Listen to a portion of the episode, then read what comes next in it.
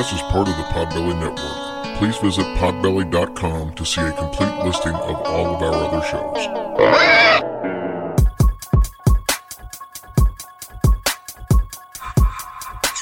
It's about to be a fun ride. Follow along, watch as we slide. Paranormal just hit the lights. Goosebumps all through the night. Mixing just a little bit of twain. That girl sure can't do a thing. Together, hillbillies go insane. Laugh so hard it'll hurt your brain. Podcast you won't ever change. To some of our darkest mysteries, eh? Welcome to Hillbilly Horror Stories. And now here's your hosts, Jerry and Tracy Polly, and their dog Ninja. Hey guys, and welcome to our second annual Halloween episode.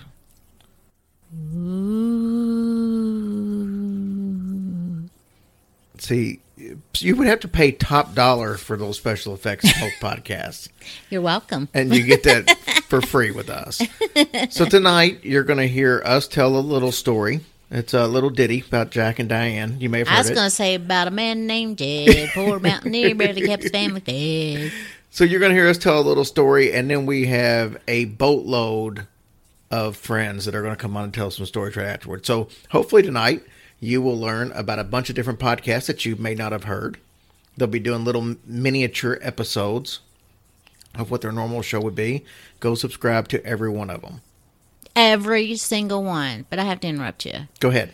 That stupid song, What stupid song? Jack and Diane. What does sucking on a chili dog mean? That is just grosses me out every time I hear it. Why are you sucking on a chili dog? I have no idea. He obviously does not know how to eat a hot dog, Apparently not. And or it he's just got some severe daddy issues. okay. Go ahead. All right, let's keep this PG 13, as some of our shows probably will not. Okay. Everybody knows the story of the Headless Horseman and Sleepy Hollow. That's from New York, up in the Hudson Valley. We live in Kentucky, and for some of us that live, especially in the Louisville area, we also have our own Sleepy Hollow. He's got one tooth. That's Ichabod Crane. anyway, so it's got its share of stories that come along with it. So I thought we would share some of that since most of you probably don't know that story. Okay. it's perfect for this type of, of uh, little 10 minute story. It's in a Prospect area of Louisville. If you're, it's in way out in the East End. It's Where the, uh, ritzy people live. it's the expensive part of town. Mm-hmm. But anyway, Sleepy Hollow is like a windy two lane blacktop road. I've been on this thing, it's been years ago. The most common story that comes from this one is there's sightings of a black hearse. Now, keep in mind that there is a cemetery right up on that road, so I guess it probably wouldn't be too crazy of a thing to see a hearse Well, no, road. not at it's, all. It's actually uh, Harrods Creek Cemetery. Here's the thing, though: these sightings, though, are usually at nighttime. Not a lot of hearse out at nighttime. True. And it would be hard to see a black hearse at nighttime. Right. So the stories usually go something like this. So you're driving along and you notice some lights from a car in the in your rearview mirror. Mm-hmm. No big deal. But then this one starts speeding towards you. It gets extremely close to your bumper. Dude, I would be freaking out. So much to the point that it causes you to speed up. And in some of these cases, the cars kind of run off the road and down an embankment. And most of these cars say, as they're kind of, you know, either running off the embankment or they're just getting their wits back about them, the car pulls up and passes them, and it's a hearse, a black oh. hearse. Man, would you freak out over that? I probably, yeah, probably. I was would. so freaked out. And like I said, I've been on this road, and, and when I talk about embankments, some of these are like 30 feet down. I mean, it's like there's guardrails and stuff up over the steepest parts, but mm-hmm. this is not a place where you would want to run off the road by any means. And another thing that these people are saying is they they lose time somewhere along the way. It's like oh, that's interesting. They'll think that this incident took like 10 minutes and they'll notice two hours have passed somehow somewhere and Oh. they, they can't have any kind of uh, um, recollection of where this time would have went all they remember is the incident which seemed like it was just a couple of minutes long So this isn't people that actually went over a cliff or hill. No, it's it, it is, but I mean they didn't die because it That's would be hard for them to you know tell their story. Yeah. Well, no, I know. I'm just saying if they did go over the cliff or whatever, and then they probably are uh, disoriented. Yeah, that would cause. Yeah, that would that would be a cause to feel like that you've lost some time, but that's not what it Man. That This is is scary.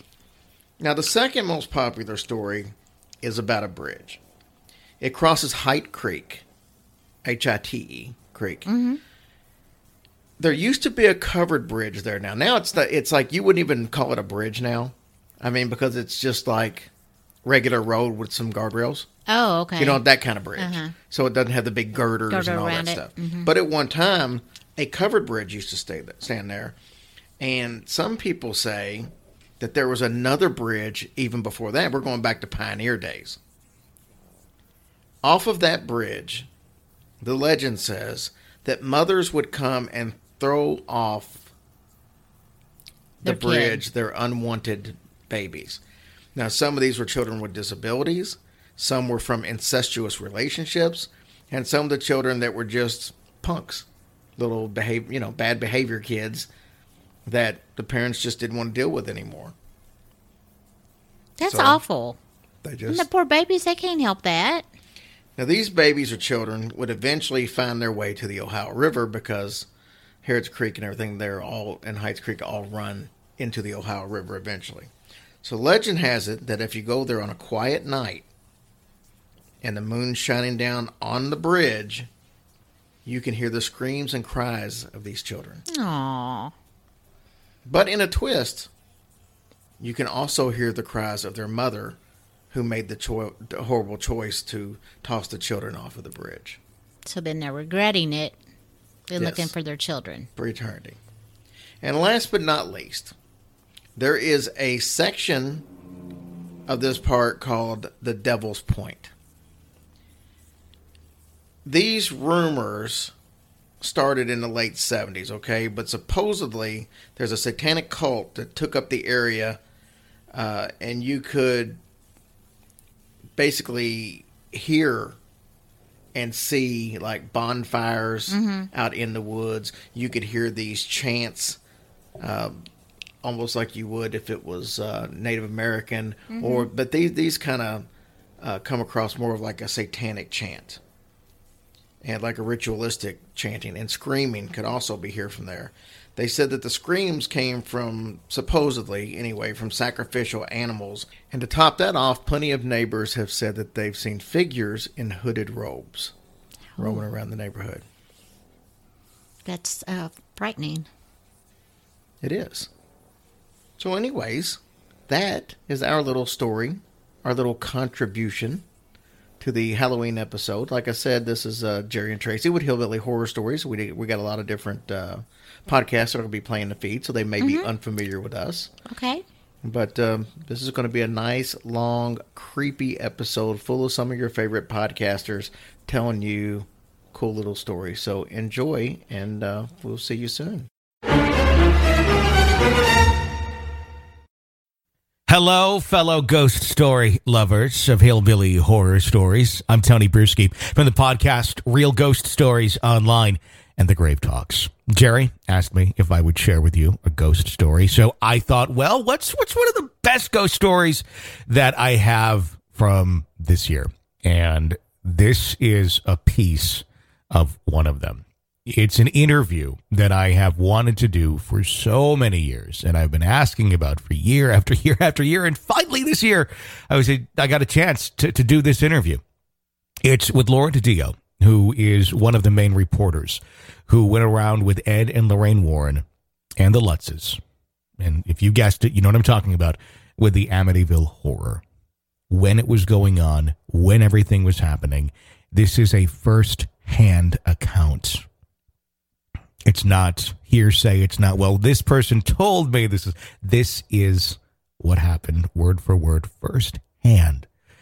What you're about to hear is an account of the night called the psychic sleepover, where the investigators went back into the Amityville horror house to investigate the paranormal activity reported by George and Kathy Lutz.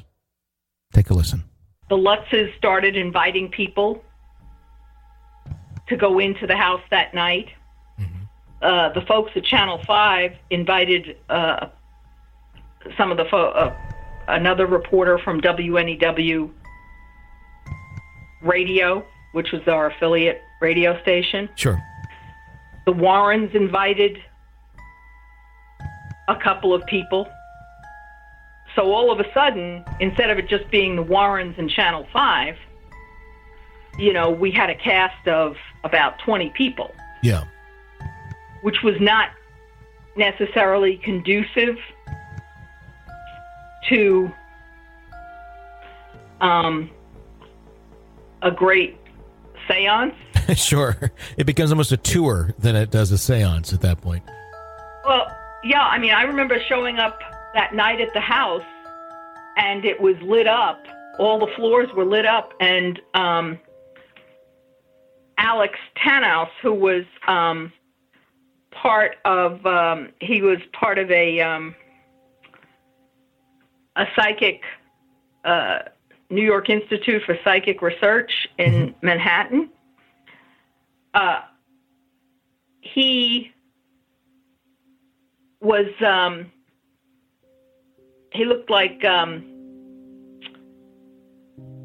almost like a vampire. I didn't know who he was, and he appeared at the one of the side windows there. I almost jumped off the doorstep because he had you know hawk-like nose, Yeah. dark circles under his eyes. Uh, I was just so startled. And in that setting, yeah, it just adds to the the mysteriousness. I had of, no idea that all of these extra people were going to show up. Sure. You know, the other thing that happened was that there was a switch on rep- uh, of reporters.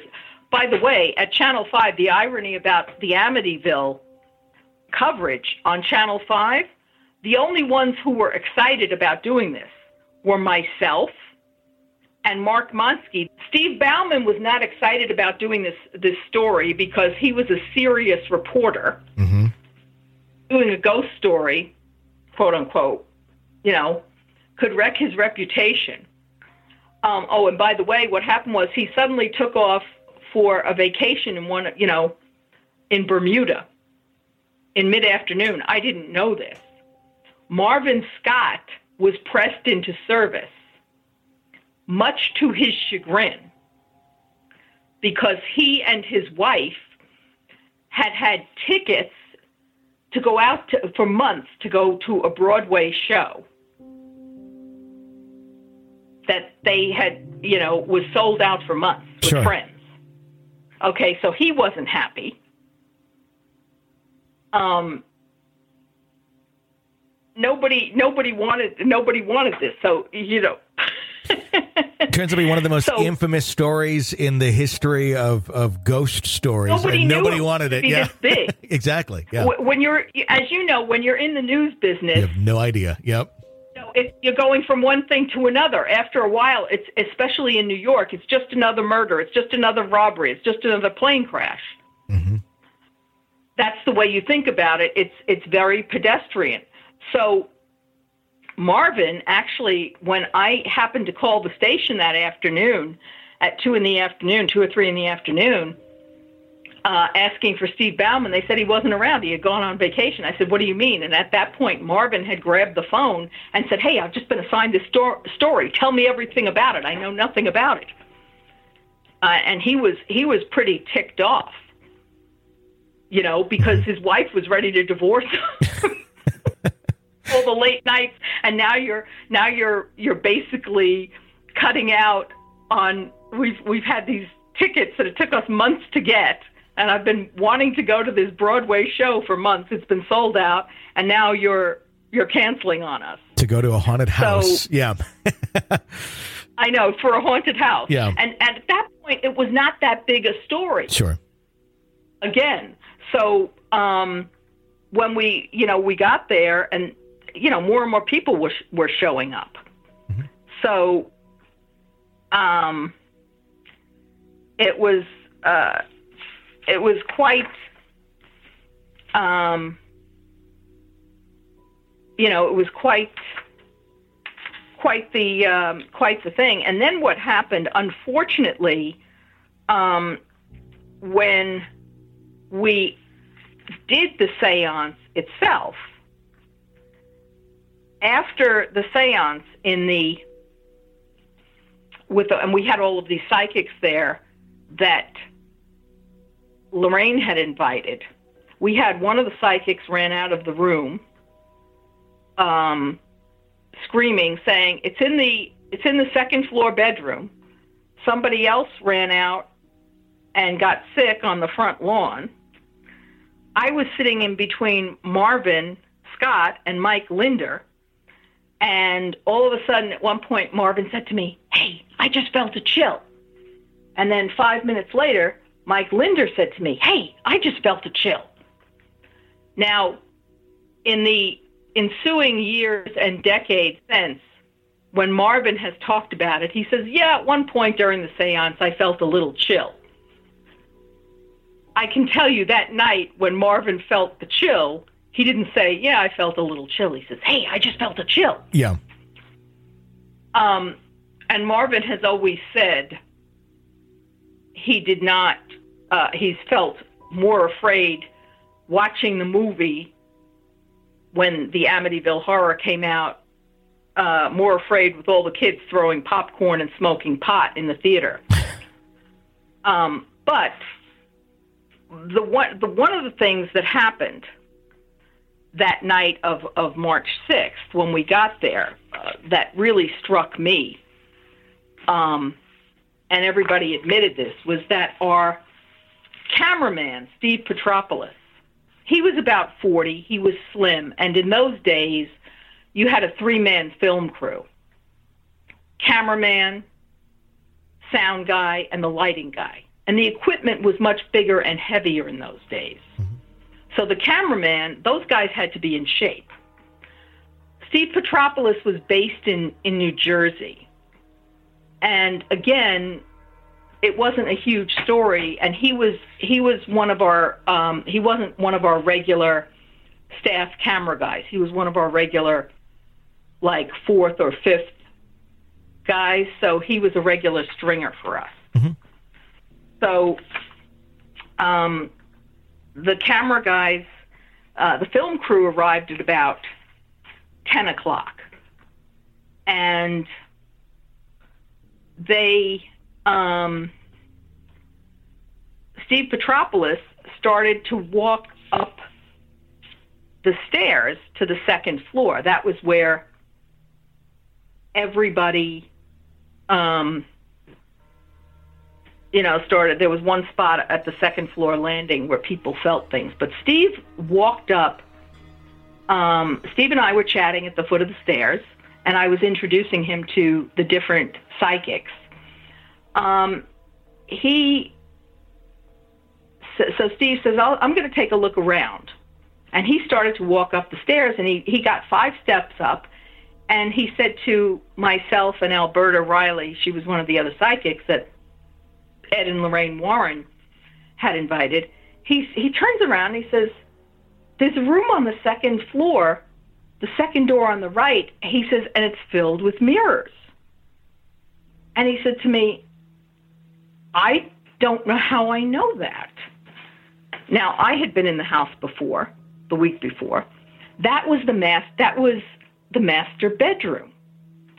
That was the DeFeo's bed. You know, Louise and Ronald DeFeo Sr.'s bedroom, where they had been shot.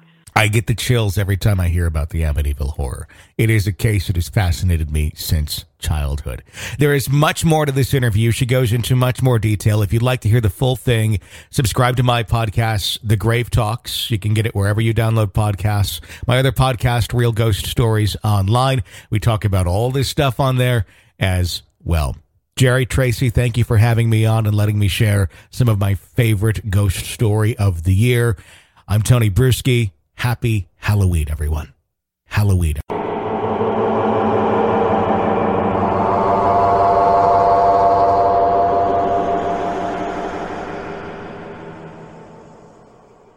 This is Diane Student of the History Goes Bump podcast, wishing a very happy Halloween to Jerry and Tracy Polly and all of their listeners. I'm a big fan of cemeteries, so I want to tell you a story about a cemetery from right here in my home state of Florida. This cemetery I want to tell you about is called the Boca Raton Cemetery, and it's named for the city where it's located. Boca Raton is kind of down near southern Florida, closer to Miami than it is to me in central Florida. It has beautiful beaches and a lot of Spanish style architecture. The Boca Raton Cemetery is the only cemetery that is currently still operating in this city. It's a beautiful cemetery and it has a wonderful mausoleum located there as well. I know of two ghosts that are reputedly in this cemetery. One of the spirits here is of a child. It's a little girl about the age of 13, and she's known as Little Mary. It's believed that she died from some kind of illness.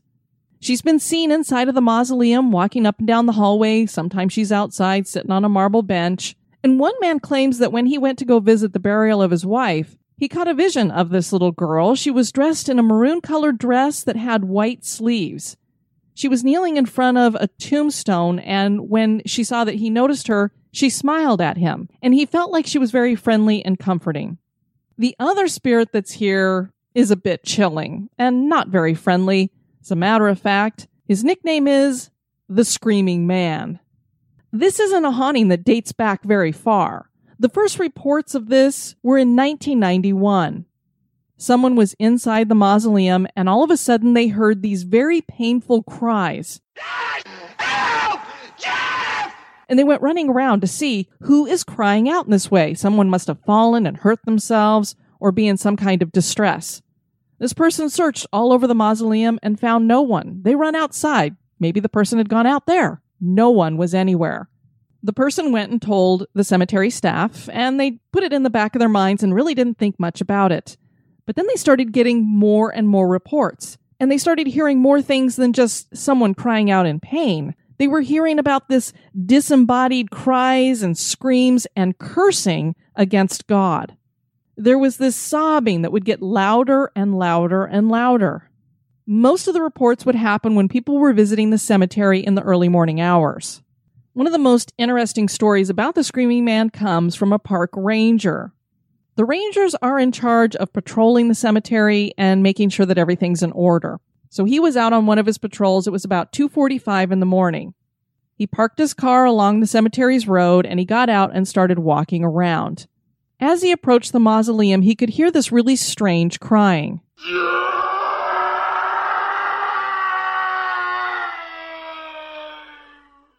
He stopped, unsure of what he was hearing, and then he was like, Nope, that sounds like a human crying. It doesn't sound like any kind of an animal. So he started walking quickly towards the mausoleum because he thought he was going to be catching someone who either was in there and shouldn't be in there, or maybe he was going to be going in there and helping somebody who was having some kind of distress also. So he gets to the front entrance and he notices the sobbing and the cursing that he's hearing seems to be getting further and further away from him. So he assumes that whoever is inside the mausoleum is moving deeper into it. Now, I don't know if he was a little bit afraid or not, but he decided to return to his car and continue his patrol using his spotlight. He wasn't about to go into that dark mausoleum and search for whoever was in there. As he starts to walk away from the mausoleum, he notices that the sobbing gets louder and louder. So he's thinking, this is strange. As I got closer, it went away. Now that I'm getting further away from the mausoleum, it's getting louder again. He quickly turns around because he thinks, I'm going to bust whoever this is. As he does, he can see some kind of a dark, shadowy figure standing in the corridor, slightly illuminated by a streetlight that was across the way. This wasn't just some kind of shadow figure that was standing there. It was flailing its arms around as if it was in some kind of a frenzy, and he could hear these tormented cries coming from it. Needless to say, he turned around and ran to his car. As he reached his car, he took one more look back and he saw this shadowy figure go from one part of the mausoleum to the other, and it was still waving its arms and shaking its hands around. He decided to call the police and have them investigate. They found nothing. The park ranger said he never heard or saw the screaming man again, but he will never forget that. One of the last times that the screaming man was heard was during Tropical Storm Gordon, which happened in November of 1994. These angry screams and cries were heard coming from the mausoleum. And in case you are wondering how loud was this screaming, we have a hurricane going on here. Nobody's in the cemetery, and these guys in an apartment near the cemetery are hearing the screaming man. They, of course, think that somebody's in danger. They're out in this storm. Maybe they should go help this person. So they go out in the storm. They walk over to the mausoleum. As they get closer to it, the crying seemed to go away. Kind of the same experience of the park ranger. They looked all around and found no trace of anyone. There are people to this day that claim that anytime you are near that mausoleum and there's a thunderstorm brewing or it's a moonless night, you will hear the wails and cries of the screaming man. Happy Halloween!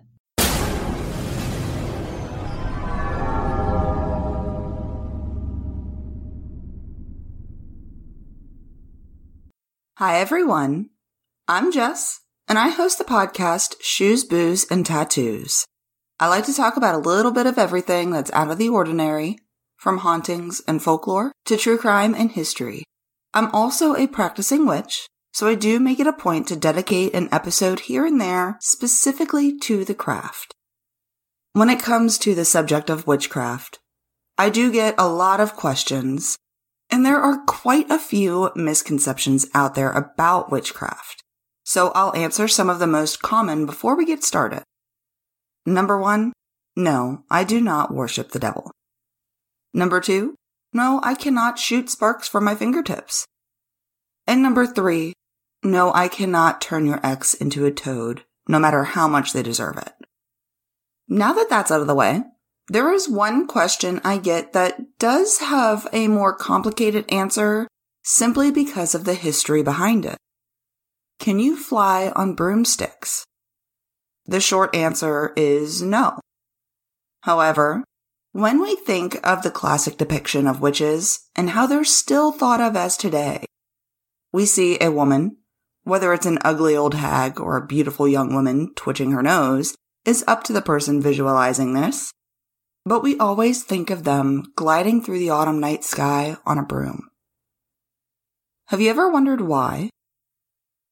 A quick warning for those listening the explanation of this does involve some things that might be triggers, including hallucinogenic drug use, and some explanations do involve a more sexual element that some parents may not be comfortable with children hearing. There are a lot of working parts to this, and some scholars actually disagree on some of this. But there is a belief that women who practice witchcraft used something called flying oil or flying ointment to quote, fly. Now, in my experience, this isn't the kind of flying you're thinking of. This kind of flying, your body doesn't actually leave the ground, but with the traditional flying ointment, the person using it essentially gets high as a kite. Using flying oil is believed to aid in astral travel and assisting in the act of your spirit leaving your physical body to go out into the world on its own, able to return at any time. So let's start with how this flying oil was traditionally made. That does depend on who you ask. Someone that probably all of you have heard of.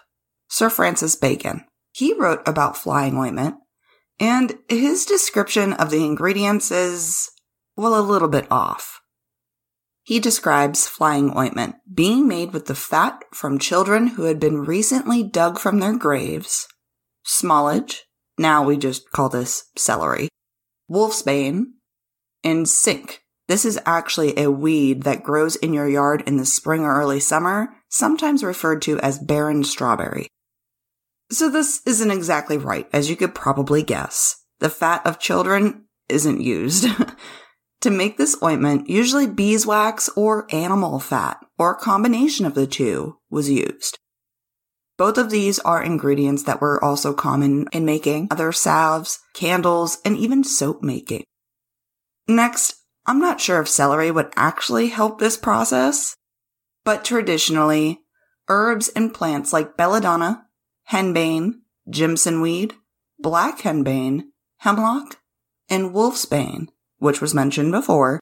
So Sir Bacon got that one right. All of these plants are poisonous. Most of them contain something called atropine, hyoscyamine, or scopolamine. These are chemicals that are naturally occurring in these plants that can cause everything from the effect of a muscle relaxer to psychotropic effects when absorbed through the skin.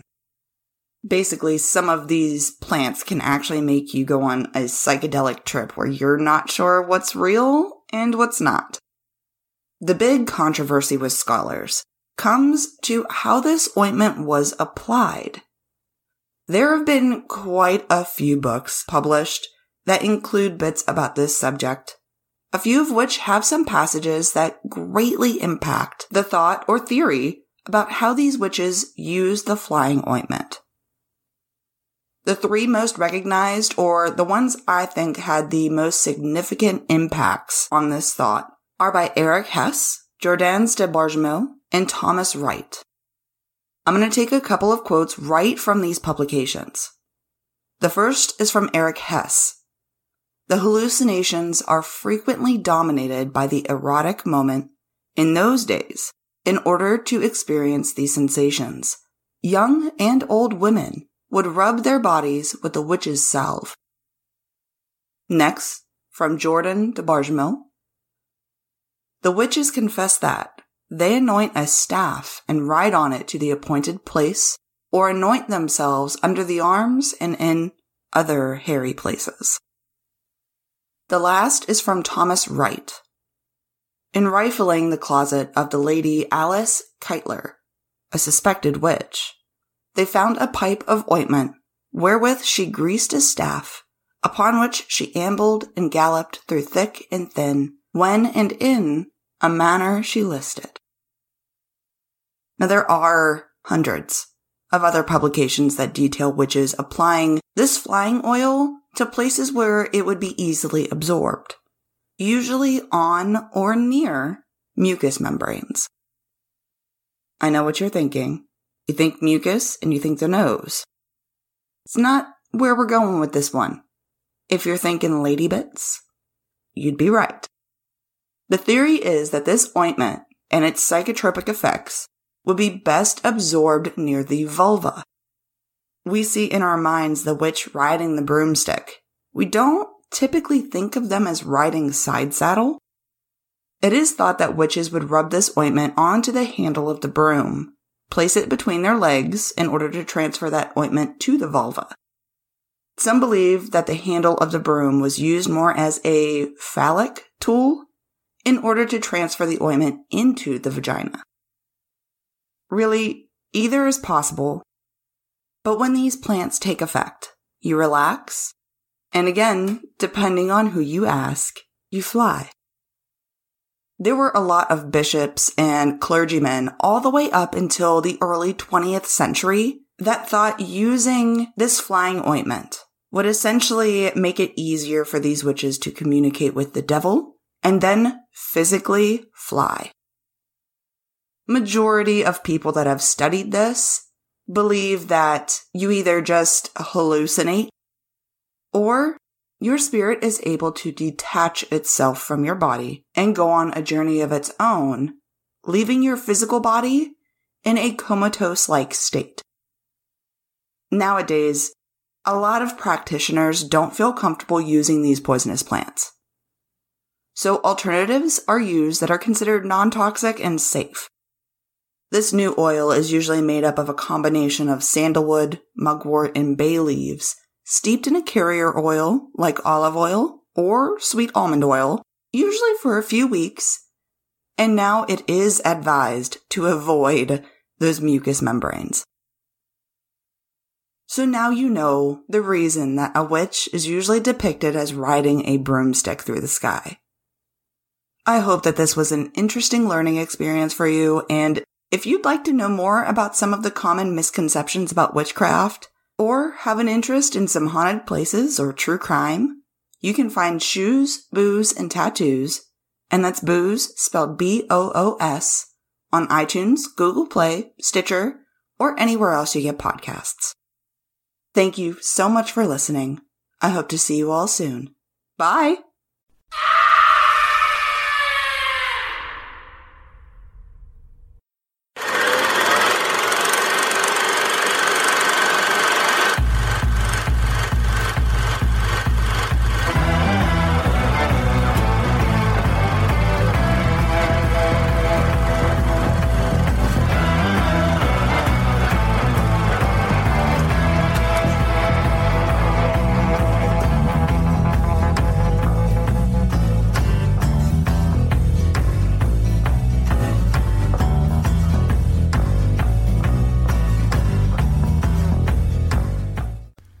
Hi, I'm Jimbo, and this is my co host Terrence, Hello. and we are the Tragedy of Cinema podcast, a weekly podcast that reviews older movies and gives facts, unknown facts, trivia, and our opinions on those movies. So, Jerry from Hillbilly Horror Stories had asked us to do a quick segment of our show, so we took uh, the original Halloween and condensed it down to a smaller version just to give you guys um, a better idea of what we do each and every week. So, a Terrence. snapshot of kind of how we go. a snapshot. and Terrence, why don't you go ahead and take us away and start us off with right. Halloween? So, Halloween. The release date for Halloween was October 27th, 1978. So, right before Halloween, which is How nice. perfect. Exactly, right? Perfect release date. Uh, budget, we're looking at uh, 3025 estimated. Uh, uh, sorry, 325,000. Uh, gr- gross USA, it made 47 million. So, it definitely made its money back. almost tenfold, right? Uh, it made a lot of money. It was it was a success. Uh, this was directed by the John Carpenter, who's famous director goes without saying, right? Uh, writing credits goes to John Carpenter for the screenplay, screenplay, and Debra Hill also uh, for the screenplay. The technical specs we're looking at an hour and a half movie with sound mix in mono. Uh, this was filmed using the camera Panavision Panaflex and Panavision C series lenses, uh, which typically goes hand in hand with the aspect ratio of 3.2.39 by 1. Uh, its film length was 2,484 meters, which, uh, a little fun fact, that is basically how long the the film is itself, and that consists of three thousand foot, you know, those big film uh, rolls that you see in our uh, little image uh, for our podcast and. and you know, typical uh, older movies when they're like, "Let's let's bury the movies away," and you'll just see a bunch of films just From the know- vault. Yeah, exactly, into the vault. Uh, negative format 35 millimeter which was popular type of uh, size of film to film movies on. And cinematographic process panavision anamorphic. That just basically means it was widescreen and they used panavision lenses. And then finally my favorite part the awards. So i'm just going to name off a couple of these. Uh, they were nominated for the in the Academy of Science Fiction, Fantasy, and Horror Films, 1979 for Best Horror Film. Uh, didn't win, but they were nominated. Uh, in the Chicago International Film Festival, 1978, they were nominated for a Gold Hugo for Best Feature by John Carpenter. Los Angeles Film Critics Association Awards, 1979, they won a New Generation Award. John Carpenter won that. And that is it for the awards. Now, off to the synopsis. On Halloween night in 1963, young Michael Myers murders his sister. Now, 15 years later, Michael has escaped from the mental hospital and returned to Haddonfield, Illinois to kill once again. Right, so we'll go ahead and jump into the little bit of the cast. Um, as I said, this is just a clip. It there's a lot more we cover on the final version of this. Oh, yeah. So um, we had Donald Pleasence uh, as Dr. Sam Loomis, Jamie Lee Curtis as Laurie Strode, Nick Castle as Michael Myers and The Shape. They called him The Shape in the credits. Really? everything. The Shape. The Shape. Huh. Uh, Tony Moran as Michael Myers unmasked when he was unmasked, and Will Sandin as young Michael Myers at the age of six. So a little bit of the fun stuff that I get to do. I get to tell some of the lesser known facts, maybe some trivia that people may or may not know about the film. And then we get to have fun banter about it. Right.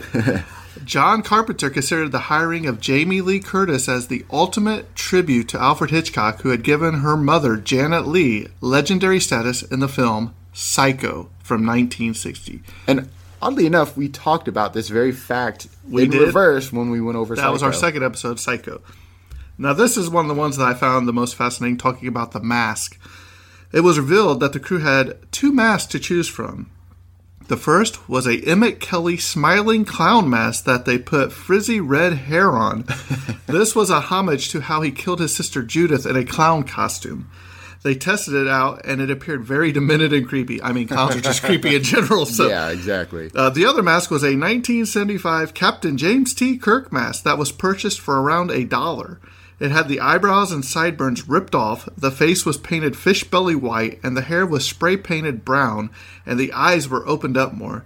They tested out the Kirk mask, and the crew decided that it was much more creepy because it was emotionless. This became known as the Michael Myers mask. Hmm. Also considered for the mask roles was Richard Nixon and Spock were also considered. Uh, the stabbing effect, as seen in most of these movies, is a knife stabbing a watermelon. So you Yeah. hear that it's actually I'm just trying to imagine the whole movie with Richard Nixon. Richard Nixon. he is not a crook. He might be a criminal, but he's not It's a crook. fun, fun little thing when when you said the clown one.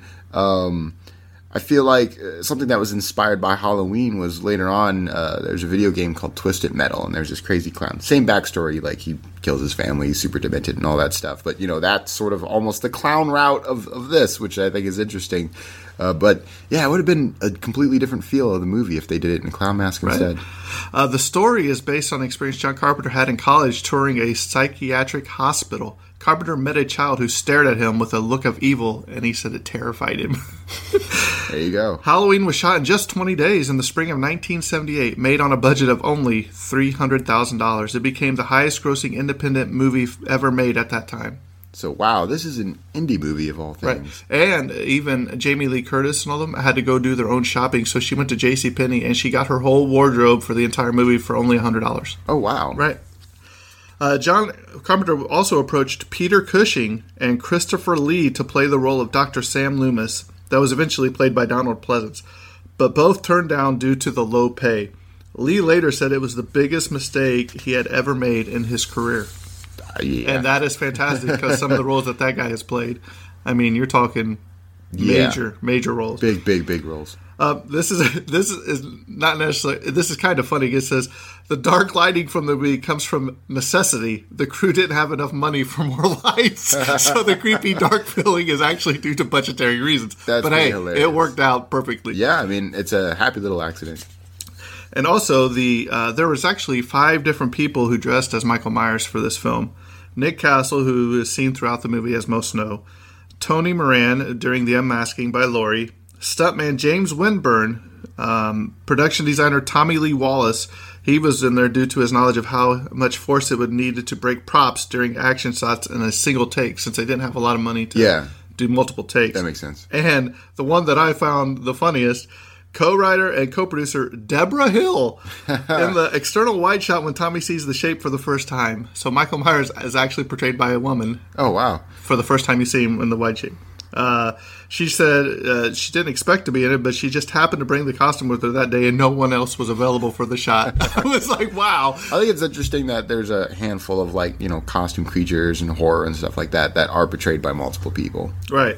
But that one, that one, that one really shocked me. I Yeah, li- I'm gonna have to go did, back yeah. and check that one out. And last but not least, Robert Englund of Nightmare on Elm Street fame uh, revealed in an interview that John Carpenter had him throw bags of dead leaves on set for one day. So Freddy was throwing leaves for Michael Myers. That's great. Right. So there you have it. That is our uh, just a little tad of what we do. Um, you can catch the full version of this show Halloween. Uh, we plan on releasing it Halloween night this year. Yep. Um, so I want to th- say thanks again to Jerry and Tracy from Hillbilly Horror Stories, and I want to say Happy Halloween to everybody, all the hillbillies out there. Thanks. And if you like what you hear, go subscribe to the Tragedy of Cinema podcast And have anywhere a spooky October. anywhere podcasts are available.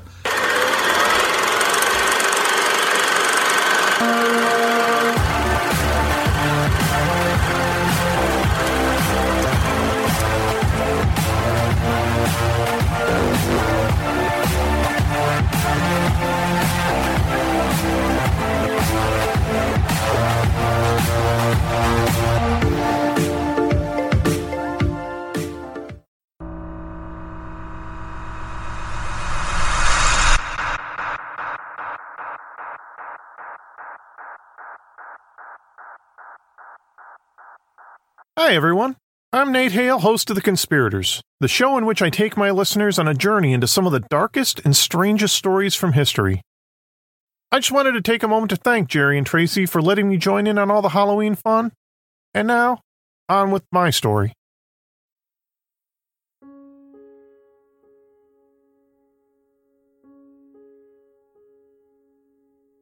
You could say Deke Slayton was a man who spent his entire life with his head in the clouds. During World War II, he became a decorated combat pilot flying missions over Europe and Japan, then later on to become one of America's first astronauts and test pilots. Deke dedicated his life to trying to go faster and fly higher. Nothing could stop Deke Slayton from taking to the skies. Some say, not even death.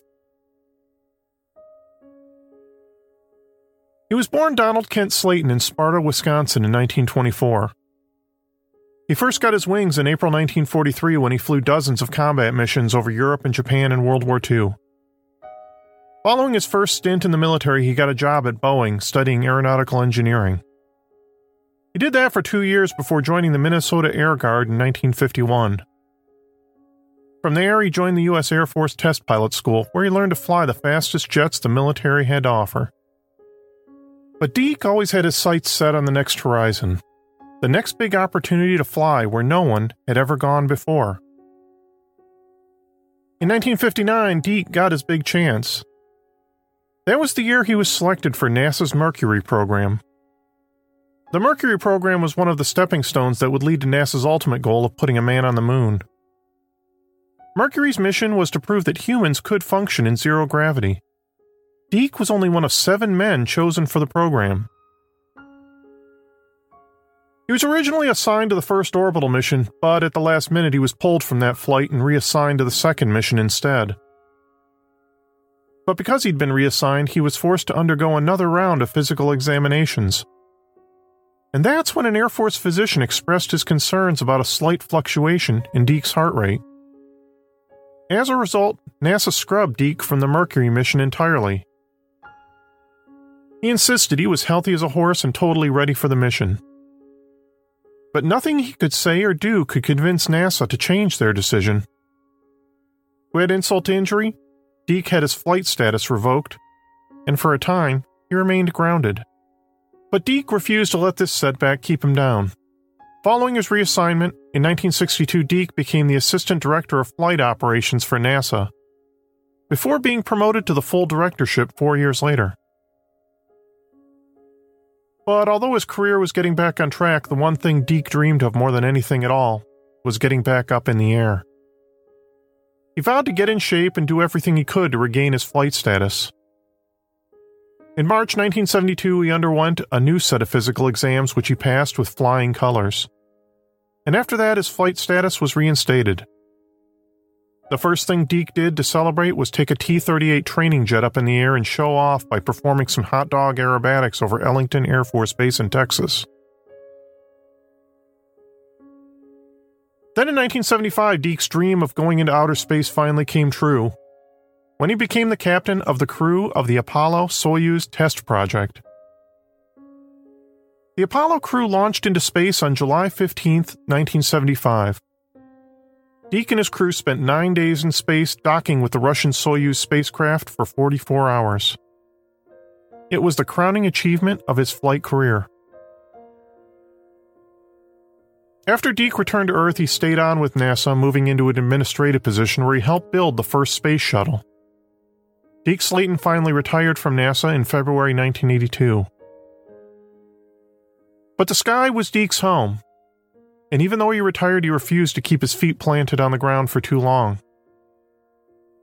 He bought a powerful Formula One racing plane, and he loved to take it up in the air and show off his aerobatic skills. Deke hadn't lost a step. He could still make a plane dance through the air, taking it higher, faster, looping it through the sky with the greatest of ease. And that's exactly what got him in trouble on June 13, 1993. John Wayne Airport is a busy transportation hub in Orange County, California, just south of Los Angeles. It was the airport people used who lived in many of the outlying communities who didn't want to deal with the mass chaos at LAX. In 2012 alone, more than 8 million air travelers passed through John Wayne's gates. Hundreds of private pilots kept their planes there as well.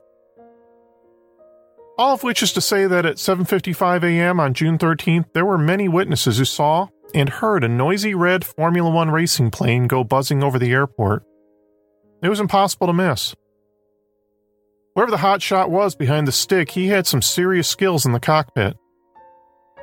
The pilot spent the better part of an hour doing a bunch of crazy aerobatic loops and other stunts. This managed to seriously alarm many of the airport personnel on the ground. The plane was loud, for one thing, with its massive propeller setting off three airport area noise monitors. The pilot hadn't filed a proper flight plan and he didn't respond to any of their hails either on the radio.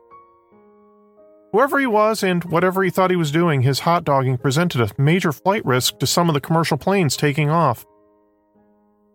But then, after several minutes, the pilot's little stunt show finally ended. The last anyone saw of the little red plane was it zooming off into some clouds, disappearing from sight. But before the plane zoomed off, several witnesses managed to take down the huge registration numbers painted on the plane's side N21X and reported the incident to the Federal Aviation Administration. It didn't take long for the FAA to trace the airplane as belonging to one Deke Slayton, war hero, former NASA official, and former Apollo astronaut. The FAA fired off a letter of citation to Deke Slayton's home on June 28th. But the response they received back wasn't at all what they were expecting. The person who responded to their letter of reprimand was Bobby Slayton, Deke's wife. She admitted that her husband did own a red Formula One racing plane, and that the plane did indeed have the registration number N21X. Her husband loved that plane dearly, and he did love to show off his aerobatic skills as well. But she also informed the FAA in no uncertain terms that it was impossible for Deke to have been flying his plane over John Wayne Airport in California on June 13, 1993.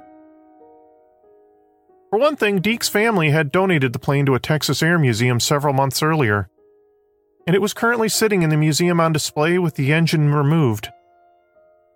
But that wasn't the only problem, you see. On June 13, 1993, Deke Slayton died of terminal brain cancer in Texas at 3:22 a.m just a few hours before his red Formula One racing plane was sighted flying over John Wayne Airport at 7:55 a.m.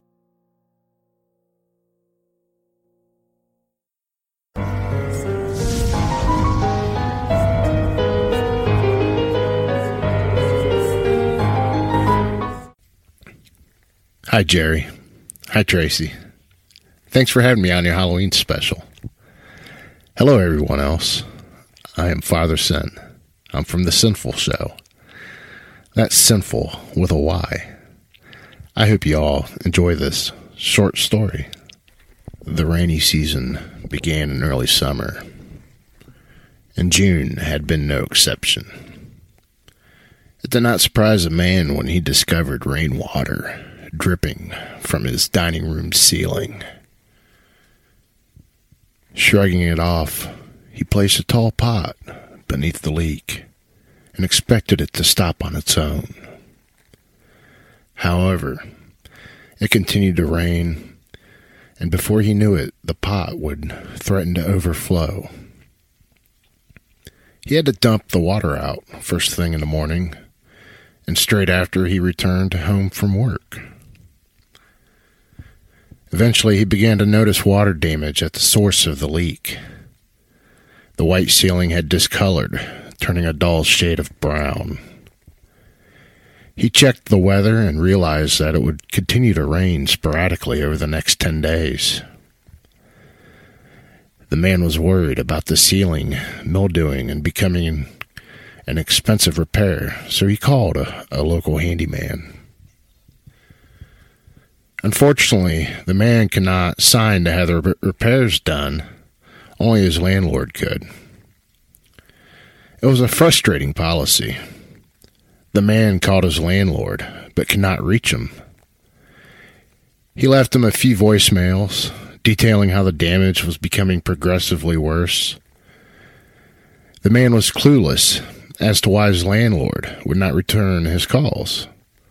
They usually kept in touch, speaking at least twice a month. Finally, he reasoned that he would not be held accountable for any damages sustained. One night, the man was startled awake by a massive thump. He quickly turned on his bedside lamp, and just vaguely, he could see an, see an overturned table and a large shape laying across it. He sprinted out of his apartment and called the police, gagging at the smell. The man sat in the police station with a blanket wrapped around his shoulders and a coffee mug resting in his hands. He did know one thing there had been a dead body in the ceiling, and the water had saturated it so badly that it caved under the weight. So far, the body was unidentifiable due to the rainwater and was being autopsied. While the man waited, he called his landlord and finally reached him, panicking as he explained the situation. His landlord was just as alarmed, and the man pleaded for him to come to the station while he made a statement. The man paused as a detective crossed over to him, and he lowered his phone, wondering if the body had been identified. His blood ran immediately cold, and he shook his head with terror. The body belonged to Richard Thompson, his landlord, and he had died over a year ago. That's not what disturbed him the most. If his landlord was dead, then who was pretending to be him?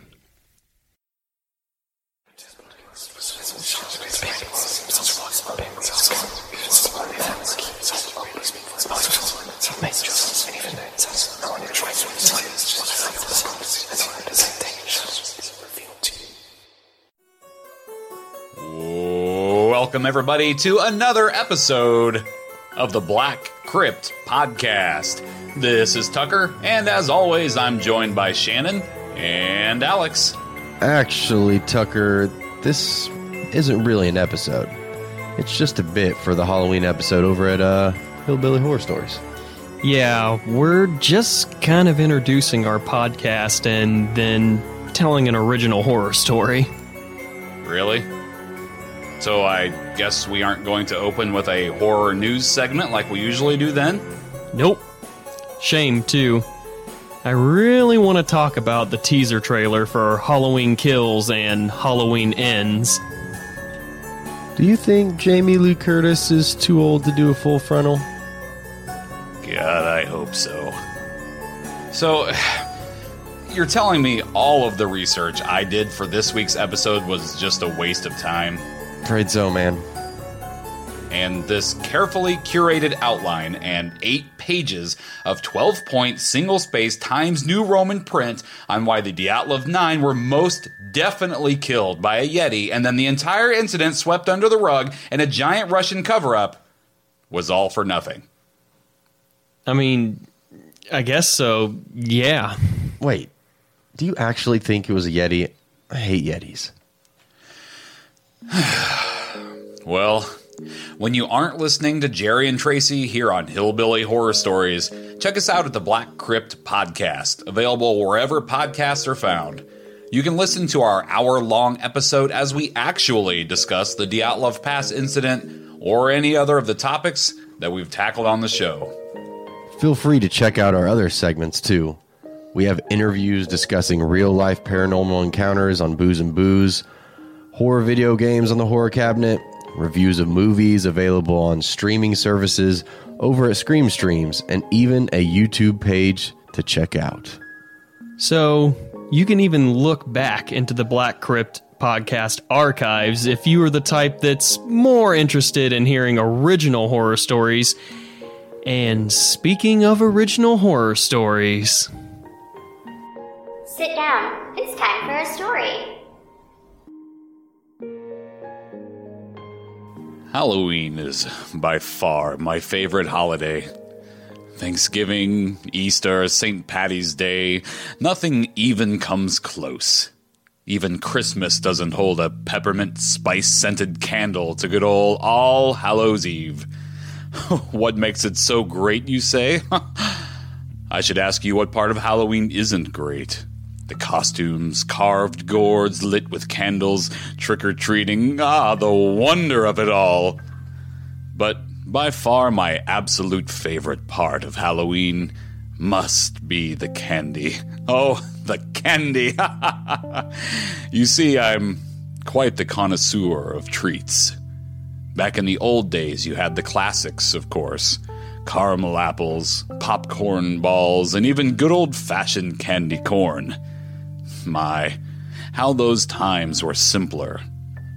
Not like nowadays, where everything must be bought from the store and individually packaged for the safety of the children.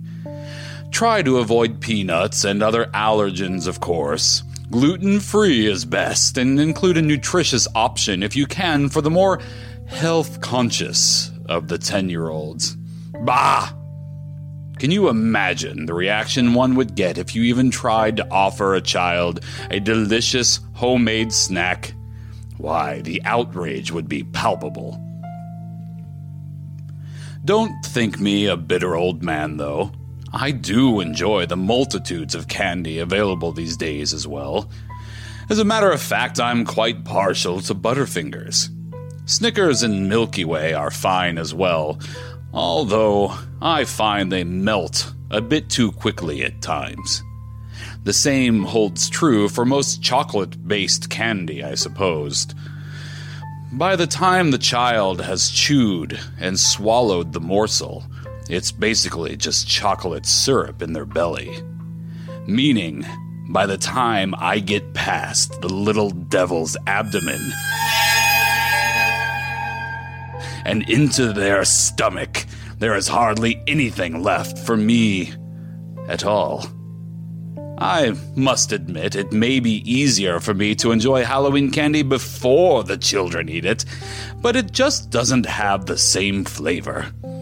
Once those sweet sugars have a chance to really mix with the savory, meaty bits of the child, oh, I couldn't possibly explain to you the explosion of flavors in my mouth.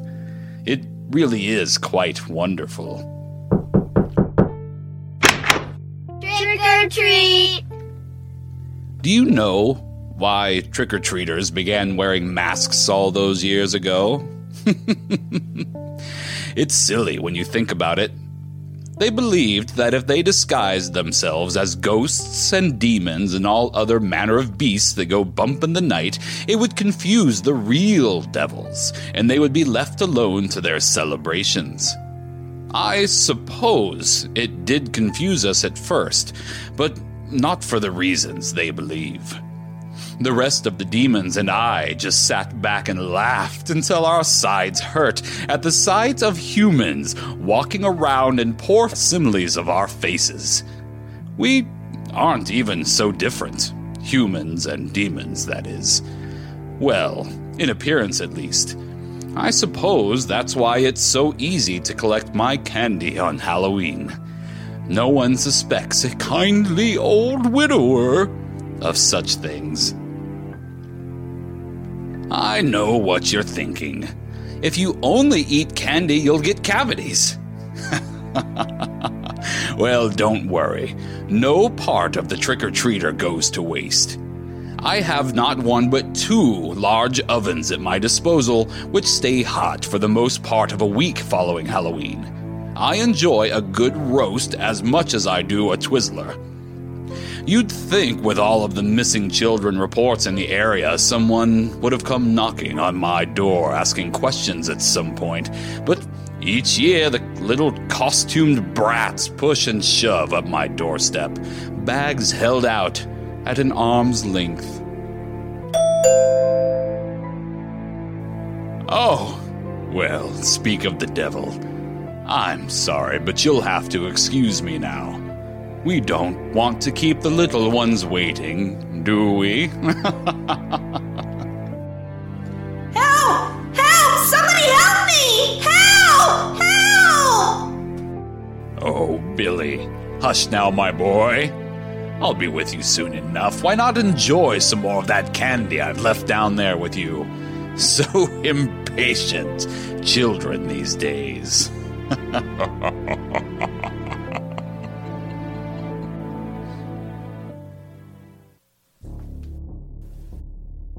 We'd like to say thank you to Hillbilly Horror Stories for including us on your Halloween special this year. We hope that you enjoyed our story, and of course, we hope that everyone's having an extra spooky Halloween season. If you enjoyed our little segment, come and join us on our own podcast for our regularly scheduled programming. So we hope you'll join us at the Black Crypt Podcast and make sure you check us out wherever your podcasts are. GG. Thanks. Good day. Bye. See ya. Did I have another line or? No, I No, I think we're done. I think we're good. Yeah. Black Crypt Podcast.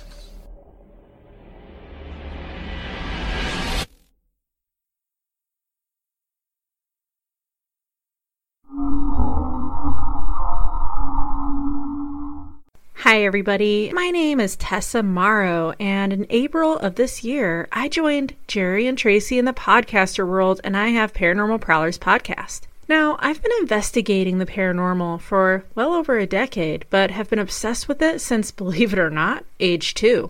While I have a plethora of encounters, experiences, and odd and eerie moments with the paranormal and supernatural, the story that I'm about to tell you isn't mine at all. Doing what I do, I've had many people, strangers, loved ones, friends, acquaintances, family, and so on, tell me about their paranormal happenings. My dear aunt, Mary Bird, told me about something she encountered long ago. I was so intrigued by this true event that I included it in my very first book, and I want to share it with you, ghouls, Today, my Aunt Mary Bird, she's an EMT, among many other things. She helps people. She's there comforting people on their worst day of days. It's what she does best. She's been doing this for decades. And she is not alone. Her children, my cousins, range from firefighters, law enforcement, dispatchers, and EMTs. True heroes. The story I'm about to tell you on this spooky Halloween evening is a true story. A event that took place decades earlier in the San Luis Valley in the mountains of gorgeous Colorado. Now back then, my aunt was just a teen, around 18 or so, and even then she was helping people. She was working at the hospital and the nursing home in a sweet little town called Del Norte. She was working the graveyard shift, 11 to 7. Now I must mention, she didn't live in town. She was a good 20 minutes away. So, on this particular night, she's driving to work. Now, today, if you go through the area, the speed limit is 55 miles per hour. But back then, the speed limit was 75. So she's going a pretty good speed. She's driving. She has some tunes on, getting ready for a long night of work at the hospital. She's driving through an area that is known as Plaza Hill. Now, I must mention that Plaza Hill is very, very eerie. The very few times that I've driven through there, what little people I saw stopped what they were doing only to stare at me. I felt like I was kind of in the twilight zone, not gonna lie. Later, I found out through my aunt that witchcraft and black magic is practiced in this area from way back and today as well. And if you're not Mexican, Hispanic, Spanish, you get the drift. Then you're not welcome there. No wonder they were staring at me. In later years, my aunt would encounter other strange things in Plaza Hill, and I'll mention those in a few minutes. So she's driving past Plaza Hill, going close to 80 miles per hour, when suddenly, out of nowhere, this huge owl just appears.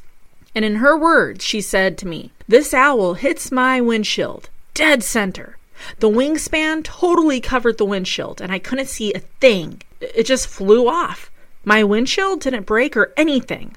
And it should have broke. I was going 75 miles an hour. It should have done some damage, but it didn't. At all. It was in the middle of the night. I was too chicken shit to stop and check. I was just grateful that my windshield was okay. Okay, so the rest of the drive, thankfully, is uneventful. She arrives to work shaken, but unharmed. There's no taking a breather at the hospital slash nursing home. As soon as she arrives, they pull her off the nursing home floor and put her straight to work in the hospital, as they were shorthanded on that night. Mary Bird starts her shift, and the uneasiness starts to kind of fade away. You know, it's still there, mind you, but work is always a good distraction, especially when you work somewhere like a hospital. Well, 45 minutes into her shift, an ambulance arrives at the emergency room. Now, in the ambulance is an old woman named Dolores. The EMTs explain that they found Dolores laying on the side of the road along Interstate 160, right by Plaza Hill. Her injuries? They're serious. She has a broken leg, and it's a very obvious broken leg. No question, no doubt. So they get her checked in, they ran tests, they do x rays on her shattered body, and they get her set up in a room and into a bed. Well, my aunt, she goes in there to check up on Dolores, and they start to talk. The woman only speaks Spanish, and my aunt, through marriage, is very fluent in Spanish. So they start conversing with one another. My aunt asks her if she's okay and if she needs anything at the moment. And what she says next gives me the chills. She says, I look at her and I ask her, How did it happen, the accident? And she says to me, You ought to know, you hit me. I was in total shock. I go, I didn't hit you. I didn't hit no lady. And she says, You hit me. Well, we're arguing about this. We're going back and forth. And I told her, on my way from home going to work, I hit an owl in that area, but I didn't hit no human being. And she looks at me and says, You hit me. Unquote. kind of creepy, right? This old woman, Dolores, was so excruciatingly confident that my aunt hit her with her car, and that's why she was lying hurt on the side of the road. Well, my aunt was equally confident, like, lady, I hit an owl, not a person. I can tell the difference between an animal and a human being. Hello.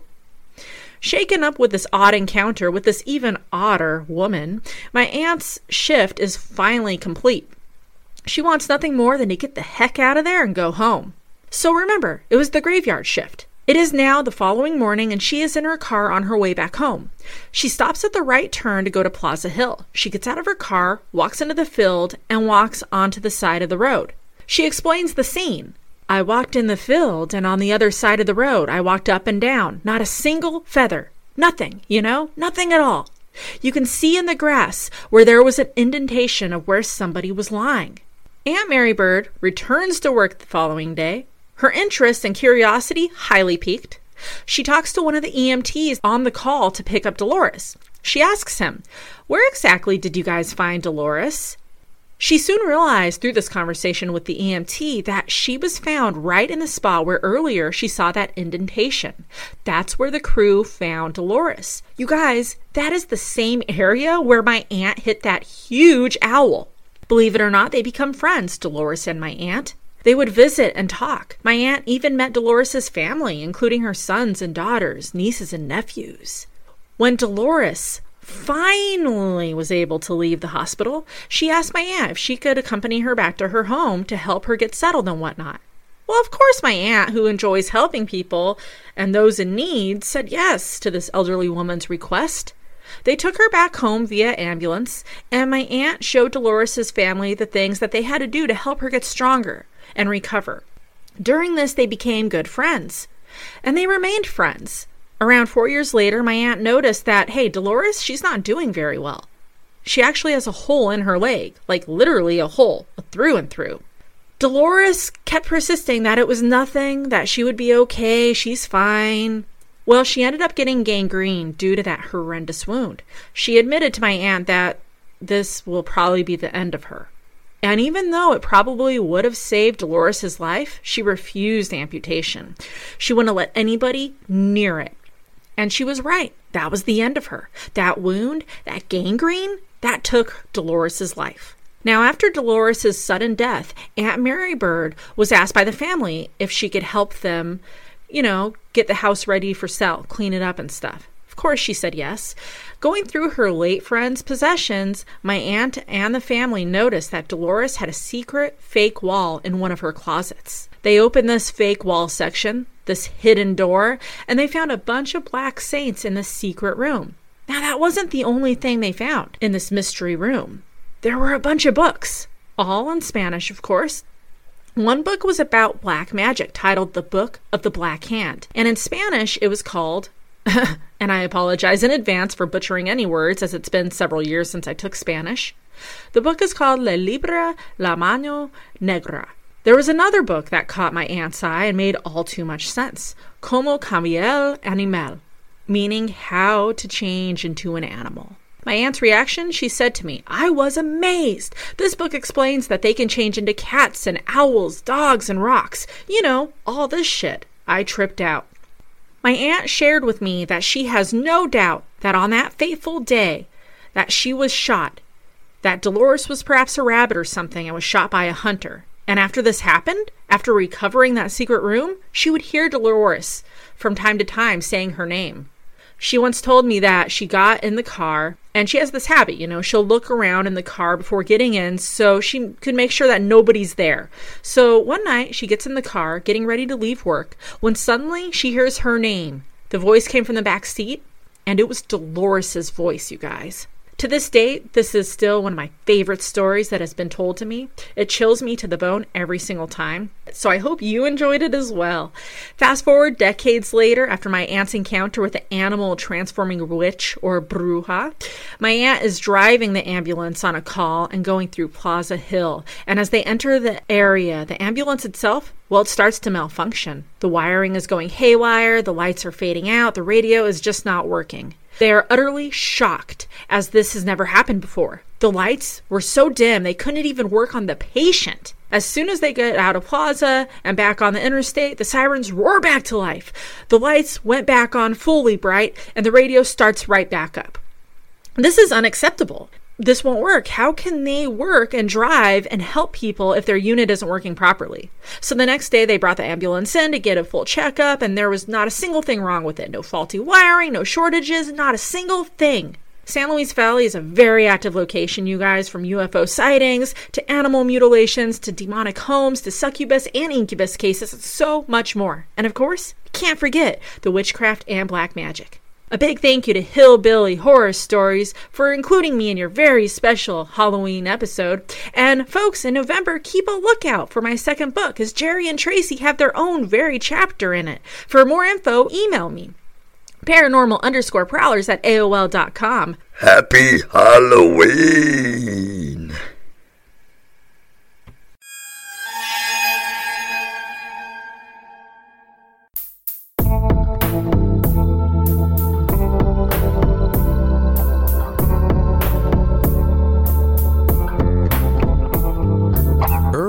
The 1960s, while quietly sifting through dusty church archives in Udine, a small town in the province of Friuli in northeastern Italy, a historian named Carlo Ginzburg discovered a set of trial records that, upon closer examination, proved to be the greatest discovery of his career, the kind of which many historians only ever dream of finding.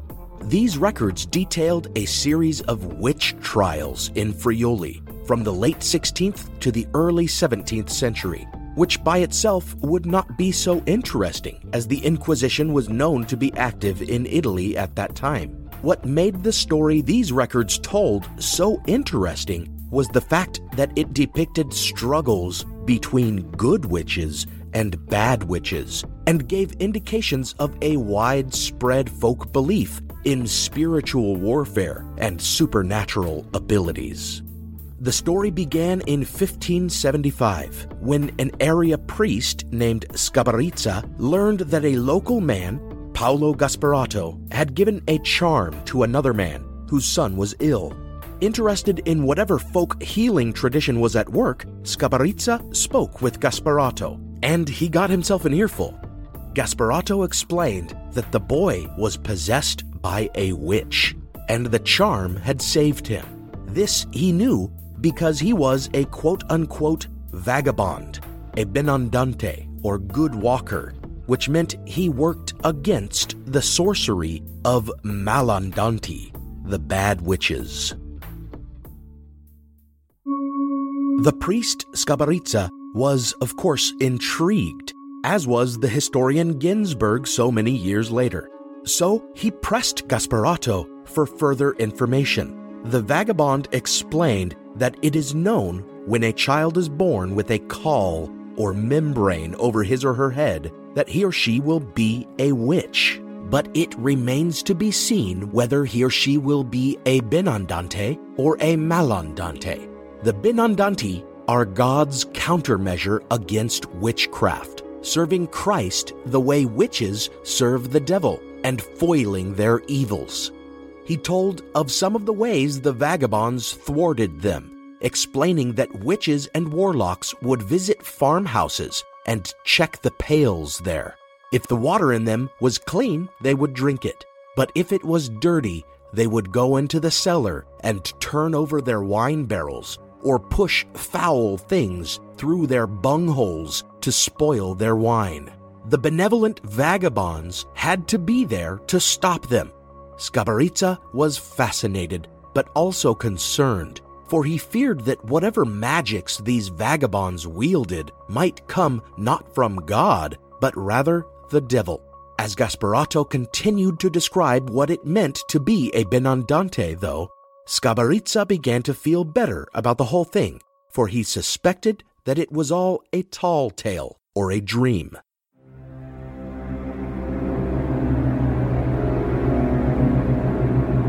Gasparato explained that the vagabonds battled witches only during the ember tides, four certain times a year, during which, according to the liturgical calendar, days are set aside for fasting and prayer. On Thursdays during the Ember Days, the Benandanti leave their bodies in a kind of astral projection, leaving their physical selves in a cataleptic state as though suffering sleep paralysis, and their souls rode into battle atop small animals like mice and rabbits. These cute steeds they rode into the clouds, where they must joust with the Malandanti. This they did armed with stalks of fennel, while their wicked opponents fought back with stalks of sorghum, which is thought to be what witches make their brooms out of. Gasparato said that their battles would determine the quality of the village's crop. If the Benandanti won, local farmers' efforts would yield a great plenty, and if they lost, the crop would be meager. Sgabarizza became of the mind that these nocturnal journeys were perhaps nothing more than dreams and superstitions. But he took Gasparato to an inquisitor at a nearby monastery all the same. Gasparato gladly retold his story to the inquisitor, but insisted that he could not share the names of his fellow vagabonds, for if he did, the witches would attack him. Upon their further investigation, Sgabarizza and the Inquisitor managed to turn up one other man who believed himself to be a Benandante, a town crier in the nearby village of Cividale. But since there seemed no evidence that their Embertide jousting actually occurred outside of some vivid dreams, and since they claimed to serve God and not the devil, the Inquisitor and Sgabarizza chose to let the matter go. In 1580, five years after they had looked into the matter, another inquisitor of the Roman Catholic Church named Montefalco decided the investigation should be resumed and called Gasparato in for interrogation. This time, perhaps sensing a change in the attitude of his inquisitor, Gasparato denied it all denouncing such vagabond activities that he had previously described as righteous, calling them now ungodly. Inquisitor Montefalco tossed him in a prison cell and went after the town crier next. And this self professed Benandante told Montefalco everything their Embertide spiritual journeys through the clouds atop animals, their jousting with witches and warlocks over the fate of the town's crop. Montefalco therefore brought Gasparato back and confronted him again, and this time Gasparato admitted it, explaining his previous denial by again stating that he was afraid of retaliation from the witches were he to reveal too much. Over the course of Gasparato's interrogations, he gave the detail that an angel of God visited him to call him to the life of a vagabond.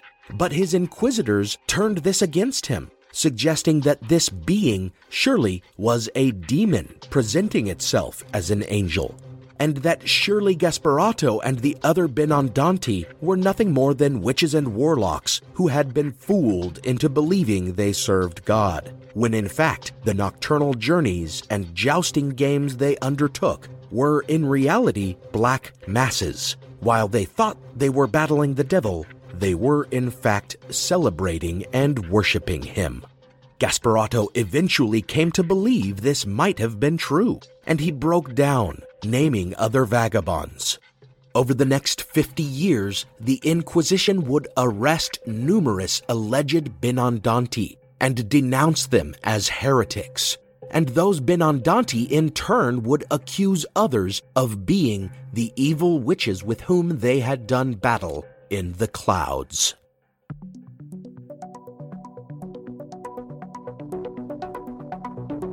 Centuries later, in the 1960s, the historian Carlo Ginzburg believed that he had stumbled onto more than just a strange story from the Inquisition.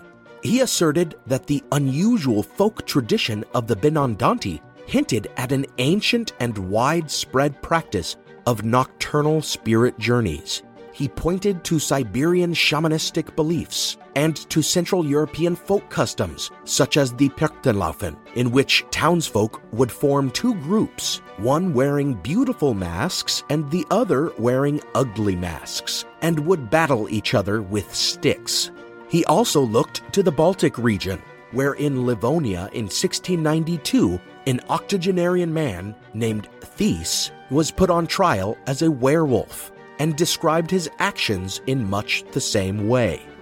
Thies confessed to being a werewolf, but claimed he was a good werewolf, as it were, because he was a quote unquote hound of God. This meant that he and other hounds of God traveled to hell and battled the witches who served the devil. Beyond the surface similarity, there were numerous other parallels between Thies's claims and those of the Benandanti. Thies said the hounds of God only made their journeys a few times a year, not on Ember days, but on other church holidays, and that they beat the witches with rods, not of wood, but of iron, and that the success of the local crops depended on their success in battling the witches, who steal the blessing away from the seeds.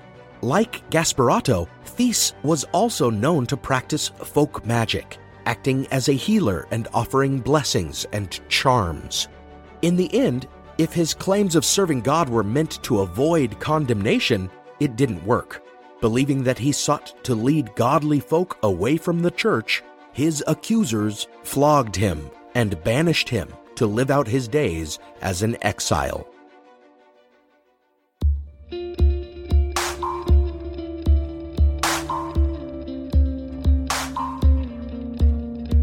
Ginzburg saw in this story proof of the existence of the Benandanti, or at least proof of the existence of a widespread tradition with similar beliefs. For some vagabonds in northern Italy spoke of transforming into animals during their night battles, rather than just riding animals. Other scholars criticized Ginzburg for his methods and assumptions, claiming there is no concrete evidence that this tradition represents the survival of some massive pre Christian fertility cult.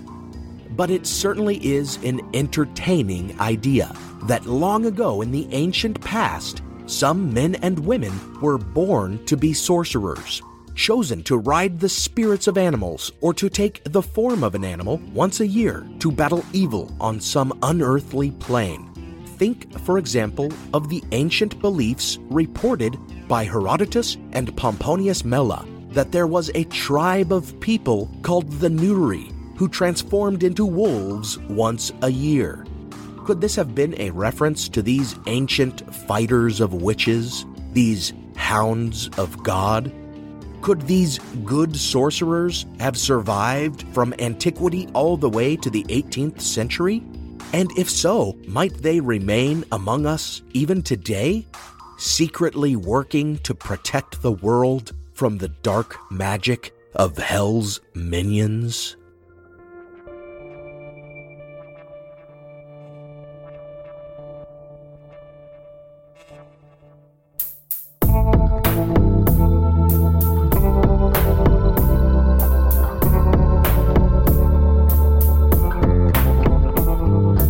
If you enjoyed this tale and want to hear others of its kind, exploring the blind spots in history, the mysteries of the past, the hoaxes and conspiracy theories, and claims of the supernatural that make history so intriguing and puzzling, listen to Historical Blindness wherever you get your podcasts.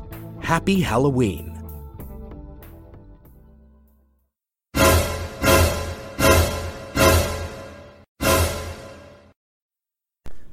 Hello, Hi, I'm Tom. I'm Andrea, This is We Drink and We Know Things. the podcast. We are a comedy podcast. But we talk about all things spooky, paranormal, true crime, conspiracy theories, all that good stuff. And really quickly, we just wanted to say thanks so much to the folks over at Hillbilly Horror Stories, Jerry and Tracy, for having us out this evening. For inviting us to be a part of this big Halloween spectacular episode. We're so excited to be a part of it.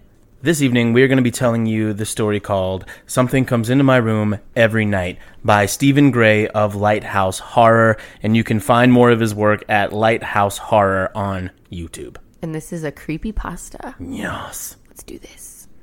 When I was seven years old, my mother and I moved to a small town in Massachusetts. It was a rough time for me as my father had just up and left a few weeks before. My mom told me that he had taken a better job somewhere. She told me that he still loved and cared about me, but even at such a young age, I understood that he had left us. It was Halloween week, and I started at my new school on the 25th of October. As a stubborn seven year old, I insisted on walking there myself. My mother frowned, thought it over, then agreed with one caveat. All right, as long as we walk the path together every night before school starts, and you promise to stay on the trail. She had bought a small two bedroom cottage less than a mile from my school, so it wouldn't be far. It was a nice little place, but I guess with my father gone, nothing could really feel like home. The evening before I began school, the two of us walked into the forest behind our house. Although the sun had started to set, the path was clearly lit. What a perfect way to school. Can you believe this house was still available? She said. I nodded, but said nothing. We used to have family here, you know. I really like this place, my mom said, smiling. The next morning, I made my way into the kitchen and was greeted with a warm smile and pancakes. As I sat down to eat, my mother must have noticed that I looked nervous and sat down next to me. Don't worry, you'll make friends here. I have a good feeling, she said. I made my way down the path just as we had practiced every night.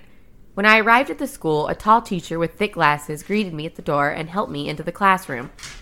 I sat down among 10 other students, and the teacher began to speak about what the year was going to be like and what we would learn.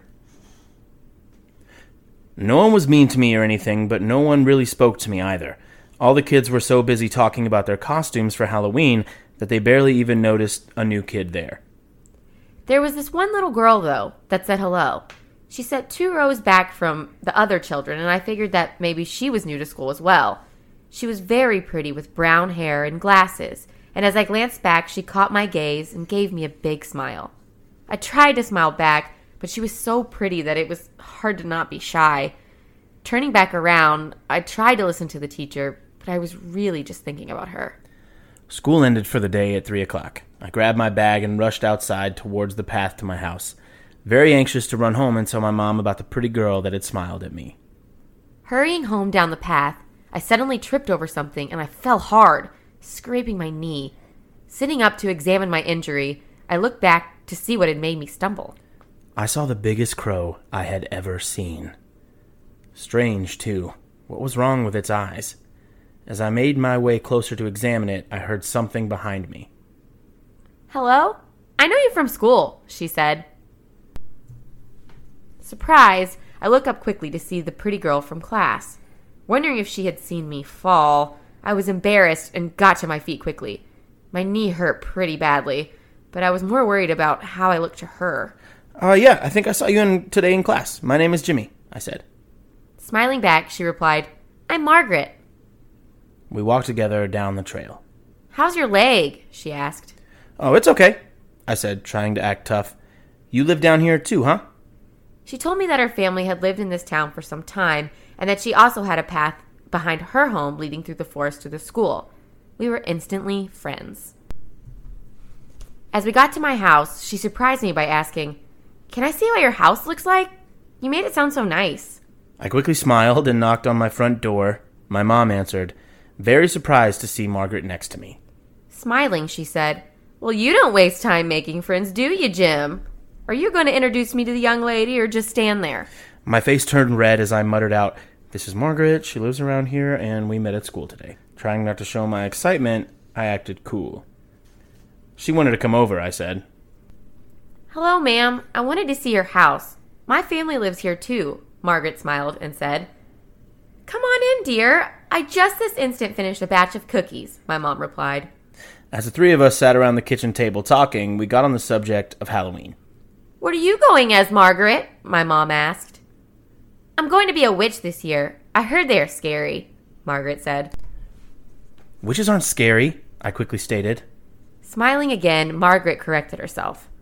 Well, I was going to go as a witch, but my family is out of town this weekend, and I don't really. Well, I don't really have a place to stay yet. It's a business trip, and they said I'm too young to go with them. They asked my regular babysitter, but she got sick yesterday, and now. Well, if it's all right with your parents, you would be more than welcome to stay here over the weekend and go trick or treating with us. It was at that moment I realized that I literally had the best mom in the world. What do you think, Jim? My mom asked, holding back a smile. Yeah, that's a great idea, I said. My mom drove Margaret home to meet her parents and asked them permission for her to stay at our home over the weekend. When my mom got back, I asked her how it had went. It went great, my mom said. I think her mother and aunt take care of her. They live in a beautiful little cottage down the trail. They invited me in and we talked for quite a while.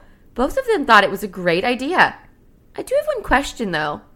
You have a crush on this girl, correct? Pretending I didn't hear her, I quickly ran over to my room and closed the door. Got homework. Love you, I said, a little embarrassed. That night I tried to sleep but was too excited for Halloween. It was just a few days off and I had already made a friend. This weekend was going to be great. Thinking about how this might really be a new start, I began noticing something in the corner of my room. At first I thought I was dreaming, but then slowly my eyes began to focus. There was a tall man with long dark hair and a gray beard. His eyes were piercing and focused. They stared unblinking out the window. My body started to tremble in fear. I hid under the blankets, pretending it wasn't real and praying he hadn't seen me. Peeking out from under, I almost screamed out in terror. He was just floating there, holding a huge axe with what looked like blood on it. I wanted to scream and run out of the room, but I was frozen. I couldn't make a sound. I don't know how I fell asleep, but when I woke the next day, he was gone, and it was like it had never happened. I wanted to tell my mom, but I just couldn't for some reason. I don't know why.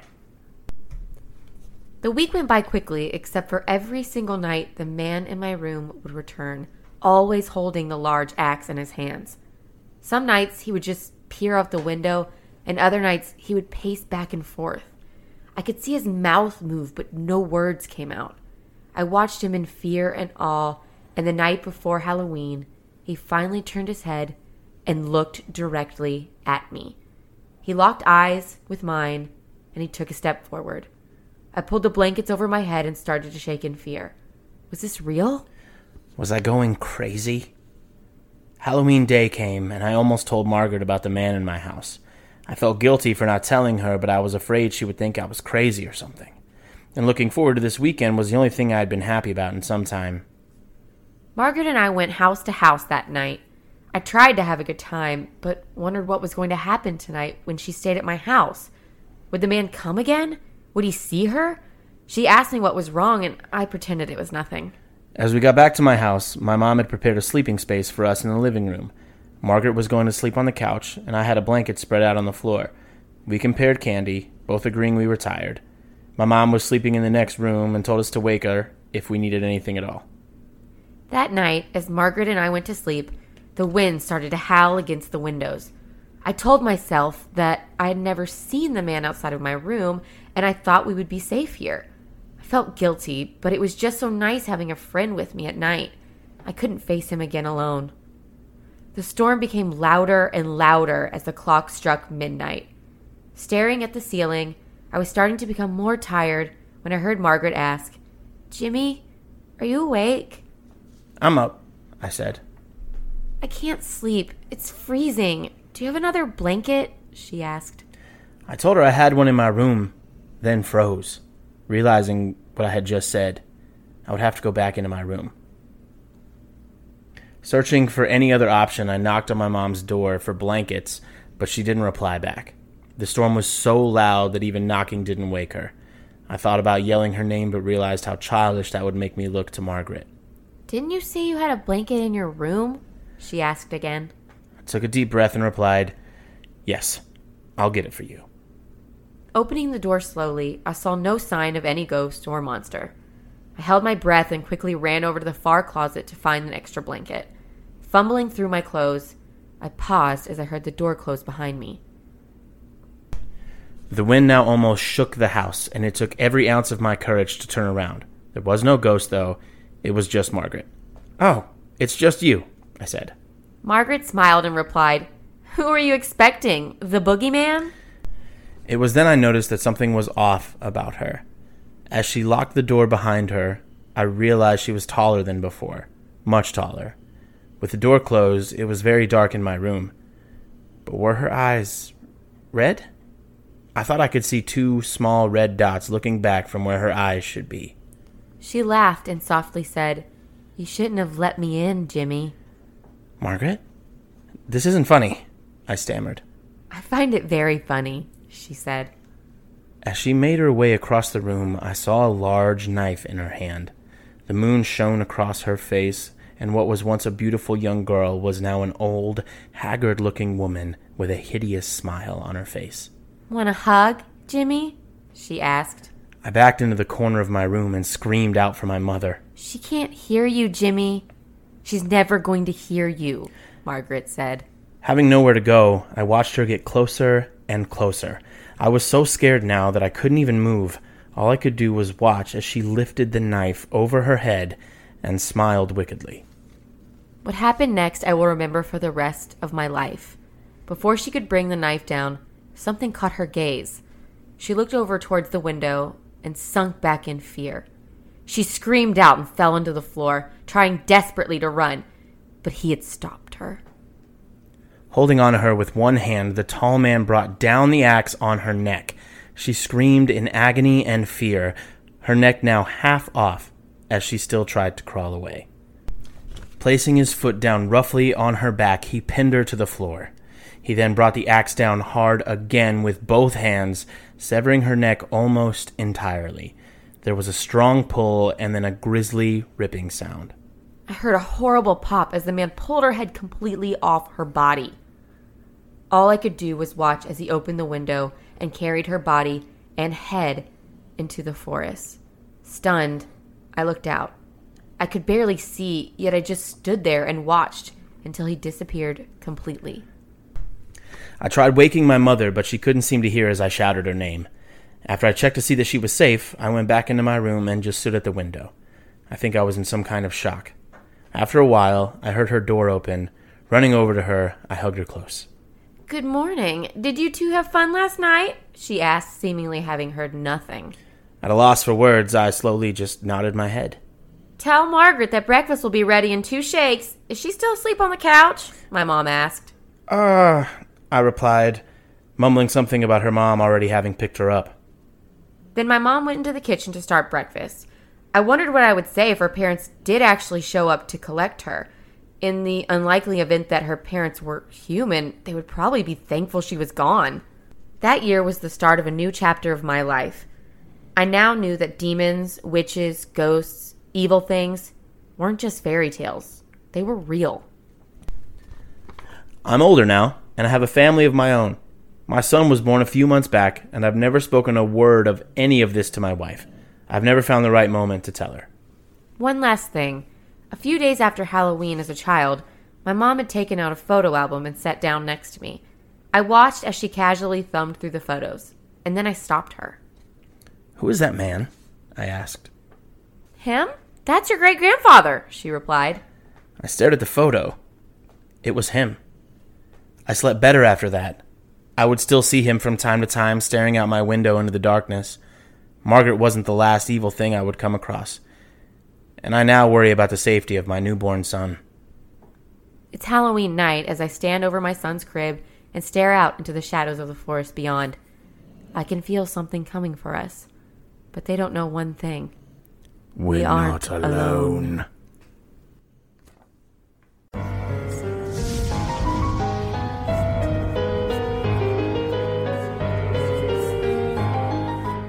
Hello, my name is Tyler Bell, and I'm the host and creator of the West Side Fairy Tales.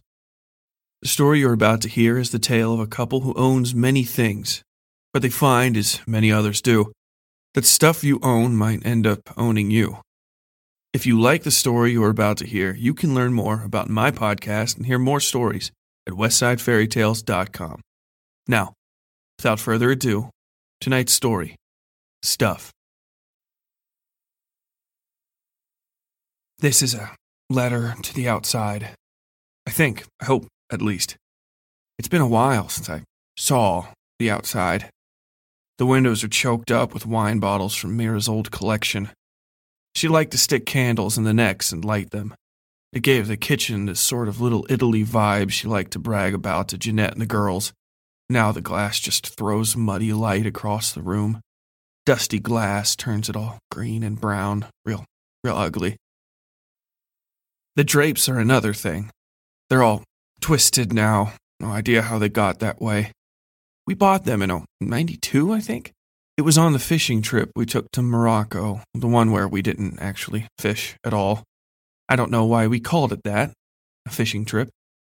We just shopped. All we ever seemed to do was shop. The curtains, the twisted up ones, we bought them in a little gray stone building with a weird sign. I can't remember what it looked like, other than Mira called it two clams and a candle. I, I guess that's what it looked like then, though I, I can't really picture it. When we bought the drapes, we kept making jokes about that sign, but I can't really remember any of them. But I can feel the hurt in my belly, right below the ribs. That ache you get from really good laughter. I can even remember Mira's face she was wearing that broad straw hat I'd bought her in Paris. It's still here in the living room with the other hats. There's a stack of them on the second couch, arranged by the hat band color so that they flow together in a sort of rainbow.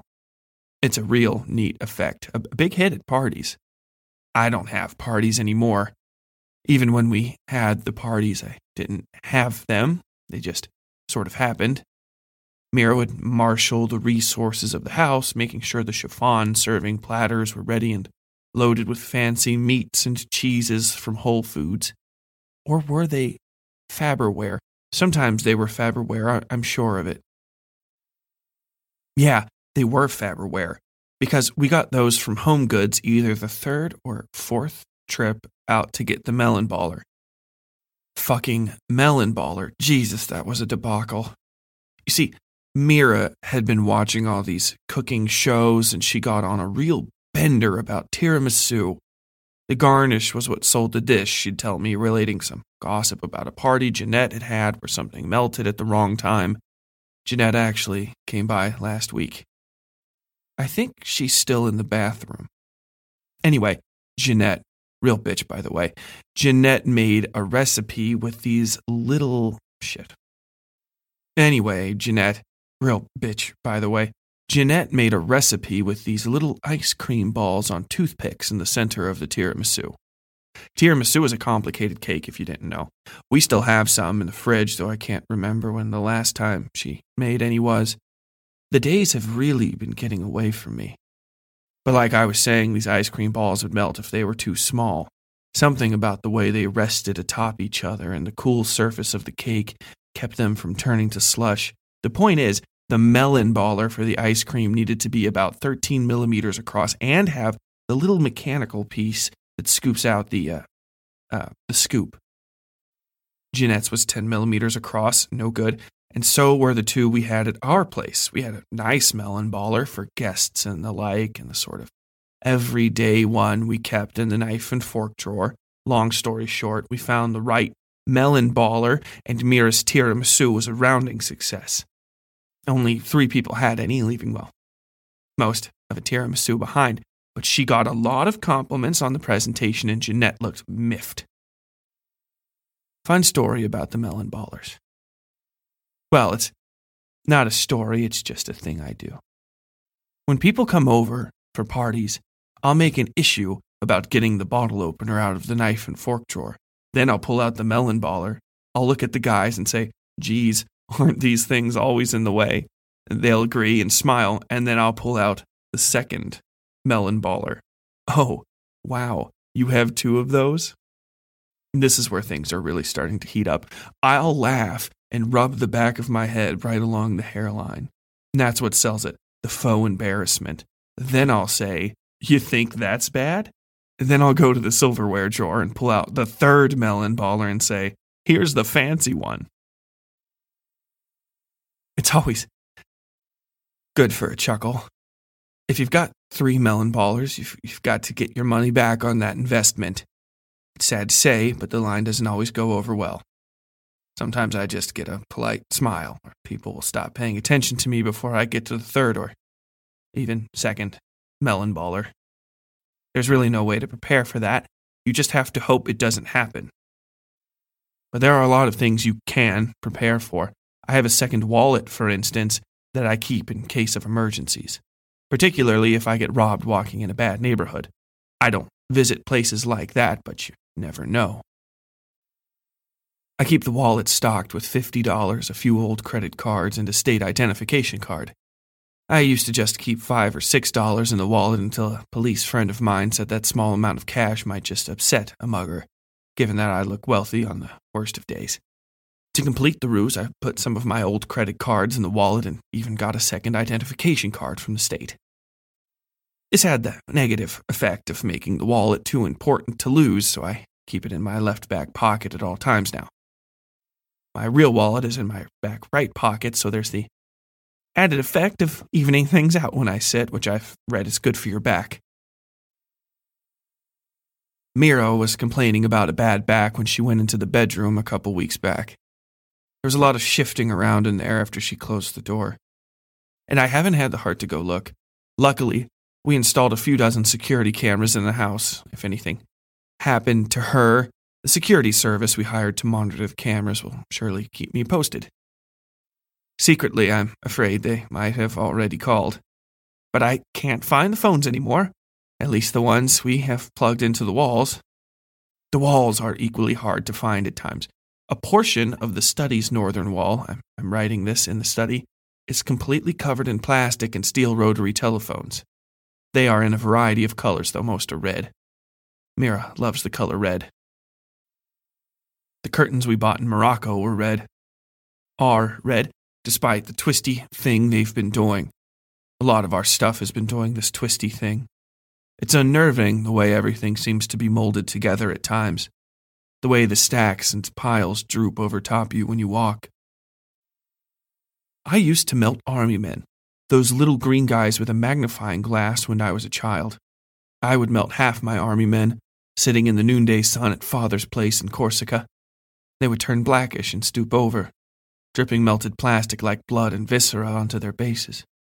I believed this turned them into zombies, and I would have my army men battle it out with the zombie horde.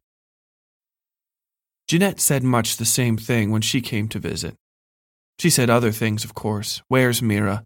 And why haven't you returned the pewter chess set you borrowed last Christmas? After those things, she said our place was a mess and asked what happened. I told her we'd been shopping, because Mira had started feeling bad after the curtains started doing their twisty thing. She had nodded and suggested that perhaps it was time we finally had a child. Jeanette had a child when she was 19, shortly before she was married. Her son is a biomechanical engineer for Blackwell now, despite her dropping him onto the concrete in front of her house when he wasn't even a year old. I had been there. I had seen.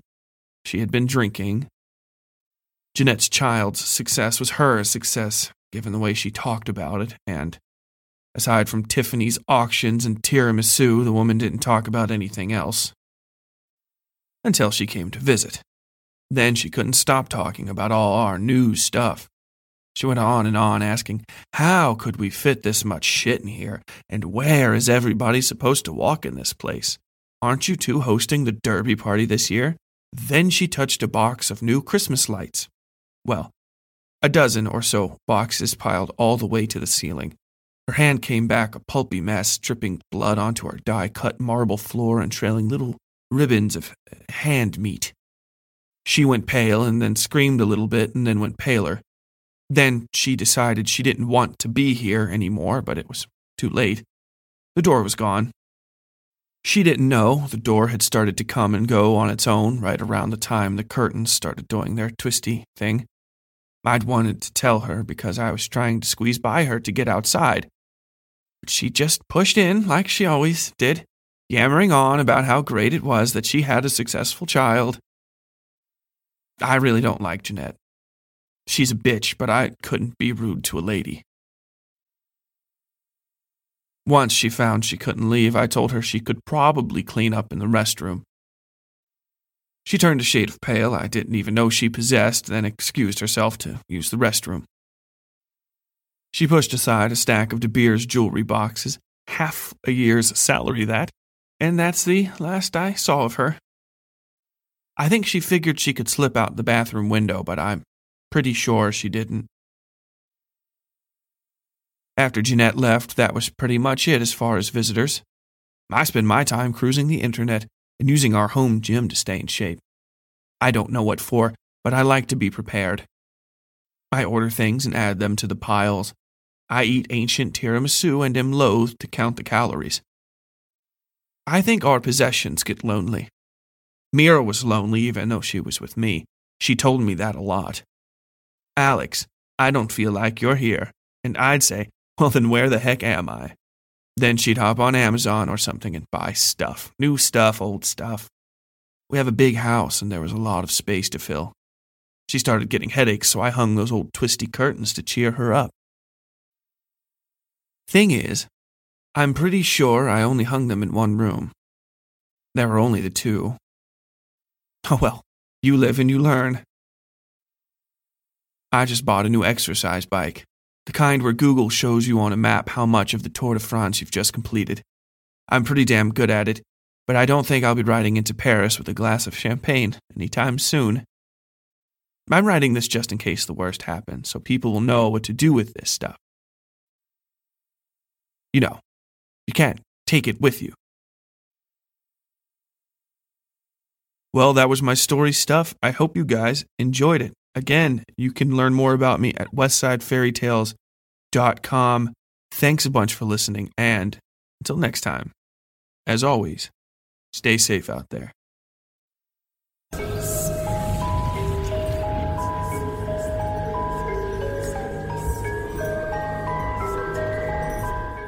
to see one of the well known people in Plainfield, well liked person in Plainfield, hanging there upside down and uh, dressed out like a deer. Uh, it's hard to explain how a man uh, feels when he sees something like that.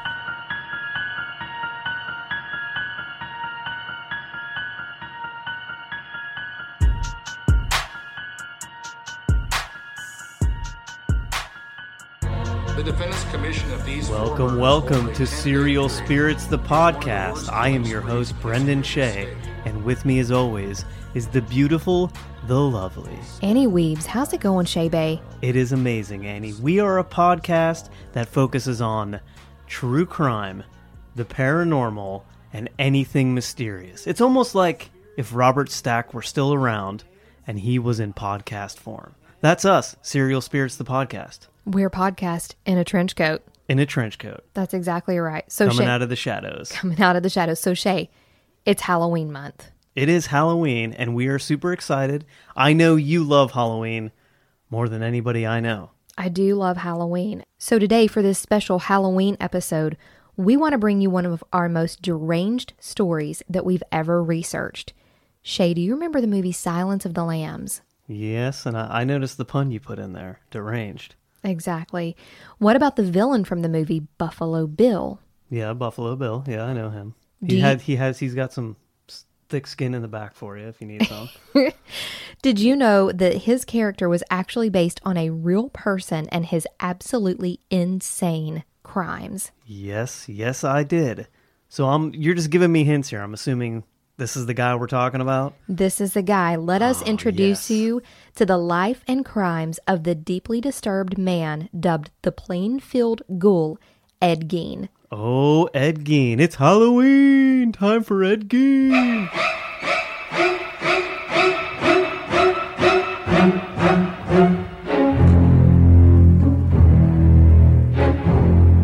On a frigid November night in 1957, a murder investigation would lead police to the farmhouse of Ed Gein. Within minutes, deputies found a headless, nude, mutilated female body hanging upside down in a shed. Ed Gein was born in 1906 in Plainfield, Wisconsin, on a remote farm to George and Augusta Gein. George was an alcoholic who couldn't keep a job, and Augusta came to despise him for this. She segregated her family from society as she felt the influence of the outside world contributed to their family problems. Augusta was a devout Lutheran who also preached the evil ways of the world to her children, including the belief that all women, besides her, of course, were vile and promiscuous and carried sexually transmitted diseases. Them hooers. George died in 1940, leaving the farm in the hands of Ed and his brother Henry. In 1944, Ed and Henry were burning vegetation on the farm when the fire went out of control and the local fire department was called. It was then that Ed told firefighters they could not find Henry. The fire was extinguished and Henry's body was found. He suffered no burns, and the immediate cause of death was named as heart failure, but the coroner later changed his cause of death to asphyxiation. It was later rumored that when Henry's body was found, he was said to have had bruises on his head. Ed and his mother were now alone on the farm, and soon Augusta suffered numerous strokes that left her bedridden, Ed becoming her sole caregiver. She continued to preach the evilness of the world to Ed, encouraging him to keep himself from others. Their worlds revolved around one another until her death in 1945. Ed was now completely alone, and he needed to do something to fill his loneliness. He began visiting the local cemeteries late at night, first to his mother's grave. He then began perusing local newspapers for the obituaries of women and visited their graves as well. Ed stated that most of the time he just sat in the cemeteries in a dazed like state. But his MO soon changed. Ed soon began digging up these graves and removing the bodies, taking them to his home, and a twisted sort of harvest began. So, as most serial killers go, they kind of stalk victims. So he like went to the cemetery to like stalk his victims. He went to the local newspaper to the obituaries to stalk Yeah, his first victims. That's kind of that's kind of nuts, ain't it? It's a little nuts. It's mommy issues and stalking. Do do do do do do do. Mommy issue alert. He created a woman suit from his mother's remains, skinning her and pinning the skin up in the house to literally, quote, crawl into her skin. Ed's grave robbing continued for more than a decade until a living victim, Bernice Worden, went missing in 1957. Bernice worked at a local hardware store and was reported missing by her son on the day of her disappearance. According to witnesses, a pickup truck resembling Ed's was seen leaving the store earlier that day, and the last sales receipt on file was for a gallon of antifreeze, which is what Ed had told Bernice's son he was in the store to purchase. Police went to Ed's home, and the horrors they discovered were far beyond anything they ever could have imagined. Ed had created his own shrine to the dead. Found throughout Ed's house were, listener discretion advised from this point on, 13 and up, please, whole human bones and fragments, a wastebasket and lampshade made from human skin, human skin covering several chair seats, skulls on Ed's bedpost, bowls made from human skulls, a corset made from a female torso skinned from shoulders to waist, leggings made from human skin. Oh my god. Masks made from the skin of female heads. So the whispers were he he was like the first whisperer. He was the first whisperer. from The Walking Dead. the skin and skull of another local missing woman named Mary Hogan, Bernice Worden's entire head in a burlap sack, and her heart in a plastic bag. female genitalia in a shoebox, a belt made from female human nipples, four noses, a pair of lips on a window shade drawstring, and fingernails made from female fingers. How many times do you think he went to the store or the bar wearing his nipple belt? Too many times to count, probably, and nobody noticed. A county sheriff's deputy discovered Bernice Worden's decapitated body in a shed on Gein's property, hung upside down by her legs, with a crossbar at her ankles and ropes around her wrist. The torso was, quote, dressed out like a deer. She had been shot with a 22 caliber rifle and the mutilations were made post-mortem. Ed was arrested and questioned not only about the gruesome findings on his property, but also about several other missing women in the area. Ed confessed to digging the graves and murdering Bernice and Mary, but he was reportedly assaulted by a local deputy during the questioning, the officer banging Ed's face and head into a brick wall. The confessions were later ruled inadmissible due to the assault. On November 21, 1957, Gein was arraigned on one count of first degree murder in Waushara County Court, where he pleaded not guilty by reason of insanity. Gein was diagnosed with schizophrenia and found mentally incompetent, thus unfit for trial. He was sent to the Central State Hospital for the Criminally Insane, a maximum security facility in Waupun, Wisconsin, and was later transferred to the Mendota State Hospital in Madison, Wisconsin. In 1968, doctors at the facility where Ed was being held reported that he was now fit to stand trial, giving details about the death of Bernice Worden, now stating that her death had actually been an accidental shooting.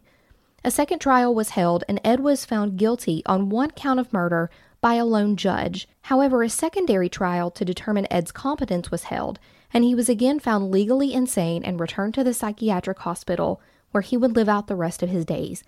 Ed Gein died at the Mendota State Hospital from lung cancer in 1984 at the age of 77. Ed's home and 195 acre property, including all of his belongings, were scheduled to be auctioned to the public in March 1958.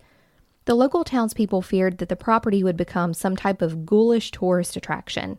On March 20th, 1958, Ed's home mysteriously burned to the ground, destroying whatever secrets that were still held there. His truck, which had been used to transport the bodies he dug from local cemeteries, was auctioned off and purchased by a carnival owner who turned the vehicle into a sideshow attraction and charged the public 25 cents to see it. Over the years, Ed Gein's story has been detailed numerous times in publications and on film, including the basis for Norman Bates' character in Psycho, Leatherface and Texas Chainsaw Massacre, and Shay, our personal favorite, the 1974 movie Deranged, in which Ed's character was played played by the creepy old neighbor man from our childhood favorite, Home Alone. Yes, he was, and he actually was even creepier. I thought he was in creepier in Home Alone, but he was still pretty creepy and deranged. He if was- you haven't seen Deranged, go watch Deranged. It's, a fantastic it's- purchase. yeah, It's 1974 horror at its finest. sucks, but it's good. It, it's a it's a good one. It's a good one. So Shay, Ed Gein in a nutshell, go. Crazy solitude fits every description of a creepy old man who took care of his mother for his whole life and never got out and to the real world. There you go. So there's the story of Ed Gein, short, sweet, and to the point for Halloween. You guys want more? Check out Serial Spirits on SoundCloud, iTunes, and on ParanormalWarehouse.com. We release an episode every week, so check us out. And until then, be aware and be safe.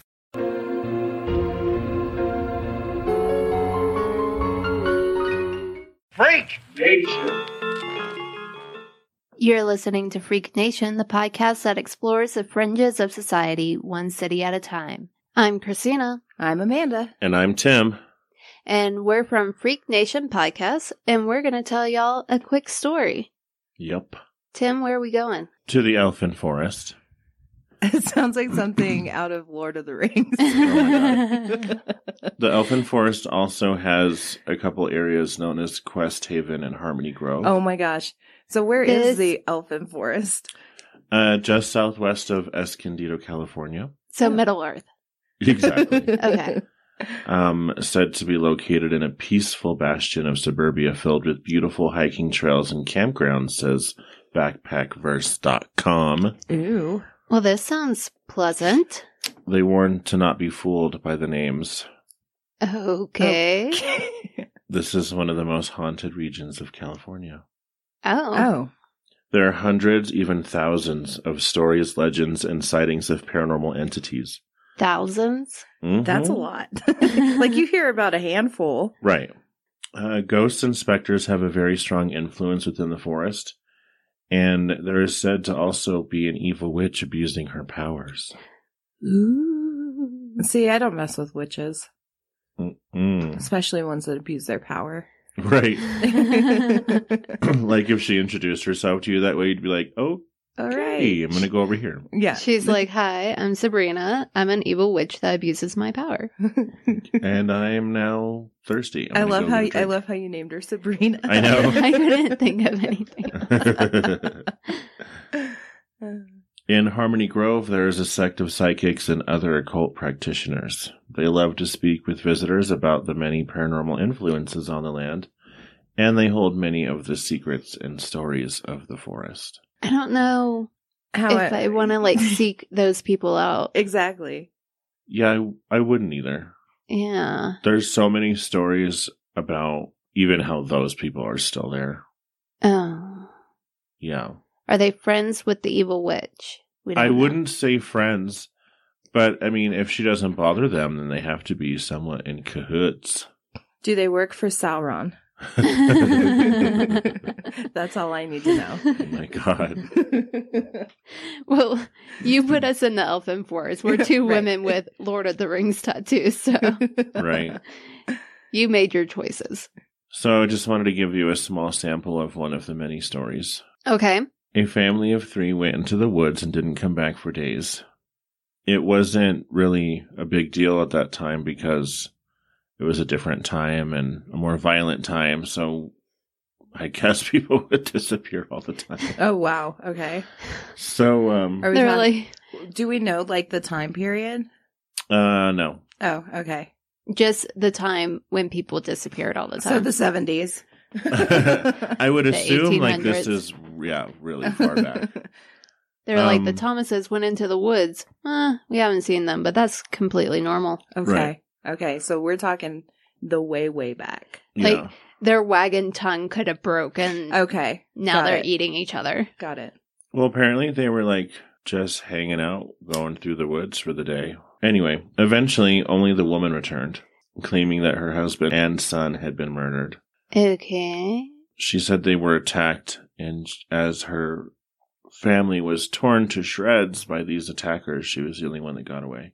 That stuff doesn't work according to forensic files. You know, We watch it every night, so we're fully aware. yes, you're well professionals. versed. Yeah. Yeah. The townsfolk nursed her back to health, and during this time, the woman spent a long time with old books marked with strange characters and her nights, meeting with even stranger people from local Indian tribes, and even further out than local.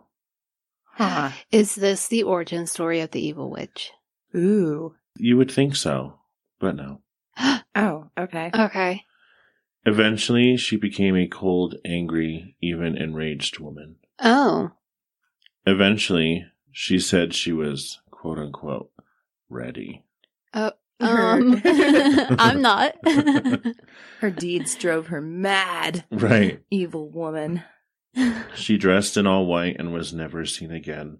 Nobody in town knew what she meant when she said that, but they had watched her like turn into this other person, and everyone was like, okay, you can go ahead and go into the Could you imagine being in town and like the weird lady comes out into the middle of town, gets on her soapbox, and just goes, I'm ready.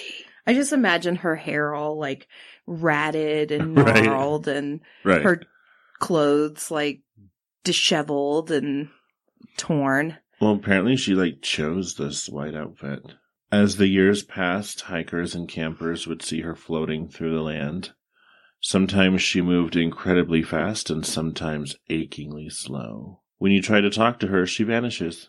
Oh. Uh-uh. So she dressed to become a specter. She Yes. did. She did. she, she she tailored the part. This is intent at its finest. She is also said to appear after a murder or suicide has taken place in the area. Oh, oh okay. So she's a soul collector. Yeah. Ew, don't say that. oh god, that's so awful. She's collecting. She was ready ah. to start reaping the harvest. Yeah, they say that she's just angry, and they theorize that she's, you know, forever looking for the people that killed her family. But I don't think that would be your way to get revenge. I think she went mad and decided she'd become something else. Well, if she really did see her family like torn apart, literally, who can blame her for going completely nuts? I Right. mean, yeah. Well, and if revenge is what she was after, then I would have to assume that what she saw killing her family, she didn't think it was human. What if she's just a badass bitch in the forest, like chopping down monsters that are coming out? Oh my god. Wouldn't that be incredible? I mean, it's definitely a different take. She didn't pick the right outfit. For And no. Well, white is quote unquote good. Yeah. I wonder if the occultists know more about her. Now Oh. Amanda wants to meet the occultist. Trust me, there's so many stories, like I said, and there's so many that you could talk about. There's stories about them too, so. so we'll have to revisit the Elfin Forest, is what you're saying? Mm-hmm.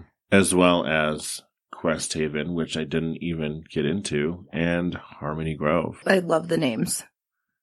Me too.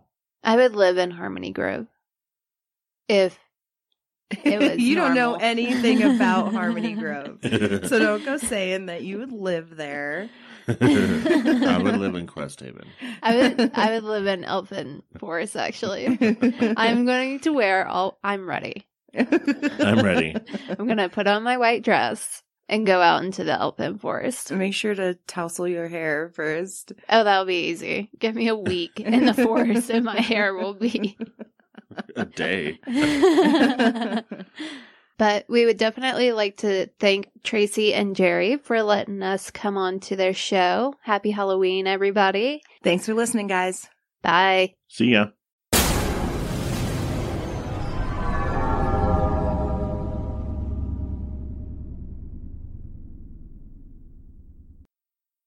Hey y'all, this is Frank the Bigfoot, and you're listening to the Paranormal Punchers.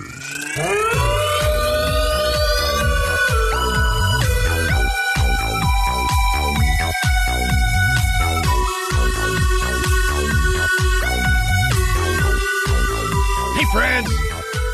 Welcome, Paranormal Punchers. I'm Mark. I'm Alicia.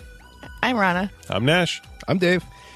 And on this podcast, we have a letter uh, from a listener who dabbled with a Ouija board, and some strange things happened. Uh, we at Paranormal Punchers, we talk about all things paranormal with a lighthearted approach. Um, hope you enjoy this. Now, this was a letter that was actually sent to us by a longtime listener. Um, we're going to have Lish read it. Mm-hmm. Go ahead. Oh, okay. so, a few weeks ago, my eight year old, who recently has been getting into the paranormal herself, really wanted me to get out the Ouija board. Being the person I am, I was pretty excited to get started. We got the board out and started small, asking basic questions like, Is anyone there? Well, after a few minutes, the planchette started going towards yes. As soon as my daughter saw this, she freaked out and ran off.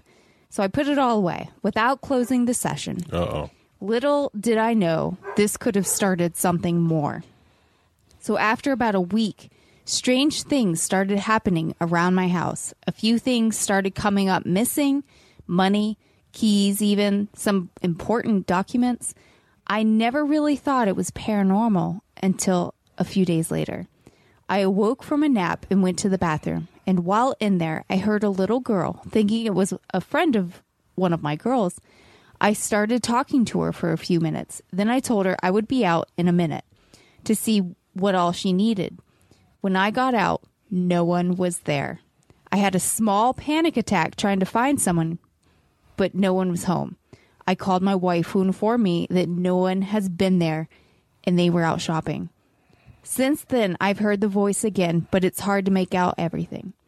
Anyway, my question is could this have occurred from the Ouija session? And how can I make it stop? Okay. Um, one thing he didn't include uh, that he had uh, private messaged me uh, was he also, when this was going down, uh, certain nights he could hear the pitter patter of little feet Oh. and kind of giggling. Uh, that wasn't his daughter because his daughter was in bed. So he was getting really terrified. Mm-hmm. Rightfully Uh, so. Oh my gosh. Right now, uh, a couple things here. Dave, do you ever uh, are you ever on the toilet and then just having conversations with your with your, with your kid through the door? No. Right, I'm just gonna say, I was just like usually just like, hey, I'll, I'll when I'm done, I'll be out. Right, right, right. Right. now. Okay. um, now, now, Rana, you have experience with the uh, Ouija board thing uh, and stuff, but um, would you ever? I mean, playing with the eight-year-old is that probably a little too young to start? Even though on the uh, Milton Bradley box it says for ages eight and up. Yeah. Yeah, I think that's kind of crazy because most eight year olds, unfortunately, aren't mentally or emotionally or spiritually mature enough to even really know what they're doing. Now, there might be a few acceptables, but for the majority of kids, no, I definitely wouldn't. Mm-hmm. But I mean, I I want it. Right. know? Right. Yeah.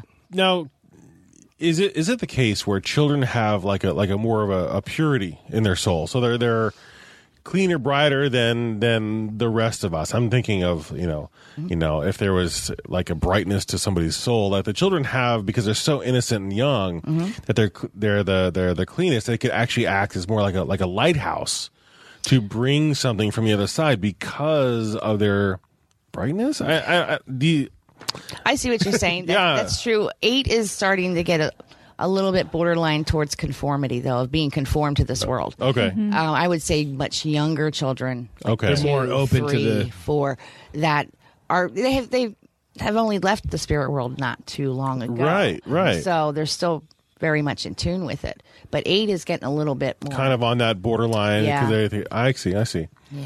Huh. I, I was just imagining that that child, you know, uh, being his daughter, just being like a beacon, bringing something across that would see similarity. That way, it was a spirit of a small girl or a small boy coming to Mm-hmm. Well, coming now to play. see, no, or, that's what he he heard the the voice of a small girl. He Right. thought he was having a conversation through the bathroom door with small girl, but it is possible, right, that it was not. Uh, it could have been hypothetically maybe a demon uh, just That's putting true. on that voice to to to uh, like a false sense of security uh, for this person. Right. Um, and it, I mean, that would be really scary to open up the door and nobody's in the house. I told you, but I you had the just exact had a same thing happen to me. Yeah. yeah, that would wow to have a full conversation to realize like ah, Because there's it no literally here. sounded like her. So, yeah, I mean, I know exactly what he's saying.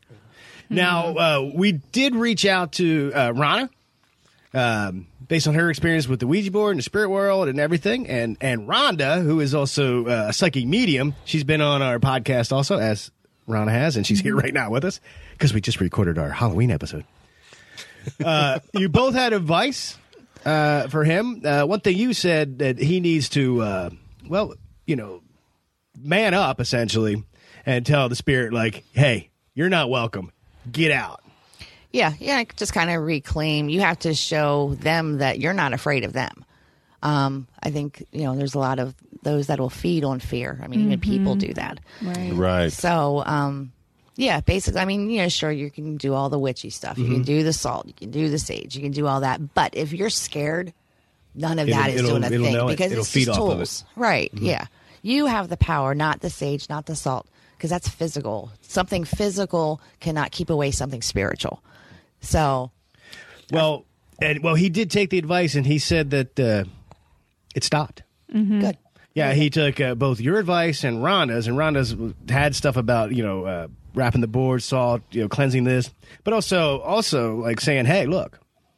Uh, and he he told me that uh, that what has stopped, he sort of misses it a little bit. Uh, you know what? I know exactly what he's saying. Really? Really? Because I would be Dude. like happy it stopped. Because I mean, it sounds frightening and terrifying. No, it's it's strange. It's ama- It's amazing what you get used to. Because when I lived in that house for twenty years, and it was a constant thing that it literally becomes your normal. It is not paranormal anymore.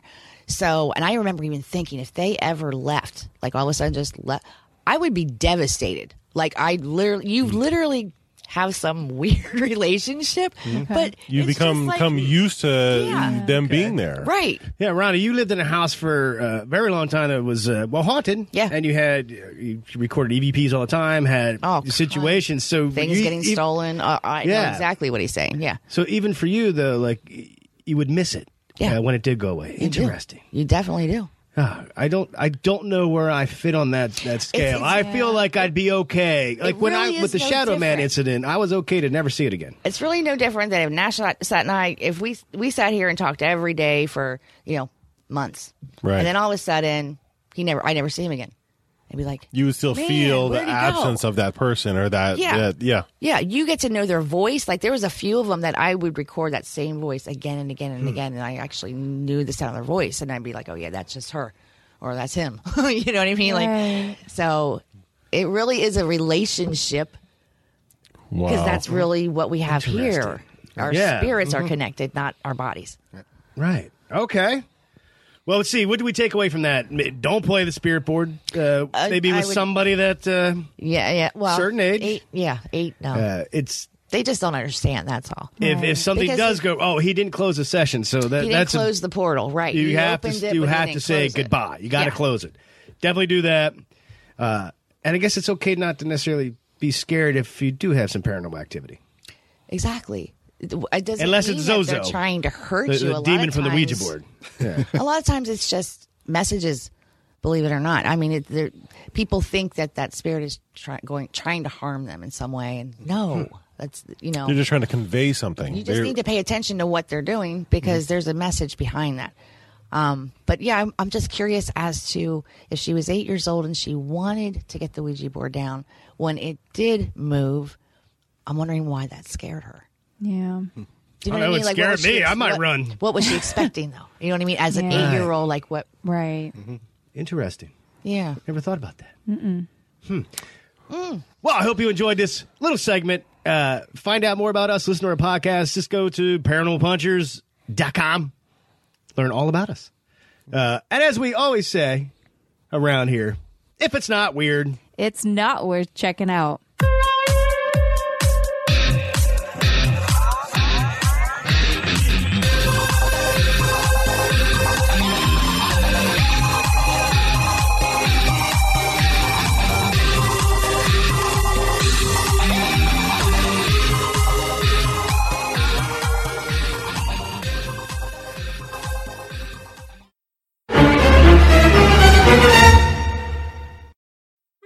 Season's greetings. We are According to an Idiot, and we are honored to be occupying your ears for the next uh, 10 minutes or so. Gotta shake off the rust and get in the spooky zone. I got a few buzzwords that normally do the trick. Think candelabra. That's, so, that's what I think of to get in the spooky zone, like an old candelabra in a castle. A wolf howls in the distance. I usually just think of my mom. I think of your mom to get in a different mood. Oh, fun! So, for those who haven't already skipped ahead to the next story, hey, Uh, I'm Kaylee, and I'm Jeremy. and we're gonna take you on a nice Halloween campfire journey into Ooh. the past. The past. Man, I love the past. Chronologically, I've spent most of my life there. So, let's gather around the campfire, roast a couple of marshmallows, but make sure they don't get too dark, because this story is dark enough. I like marshmallows black, actually. I like them charred. That is easily one of your worst qualities. Woo! Okay, anyways. The story we have to share tonight, or today, or whenever you're listening to this, is Kaylee. I prepared a story all about Washington Irving Bishop. Bishop was born to an occult loving family in 1855, which is kind of a nice, fun upbringing. Yeah, Uh, a, he- a cute way to phrase that. An occult loving family. yeah.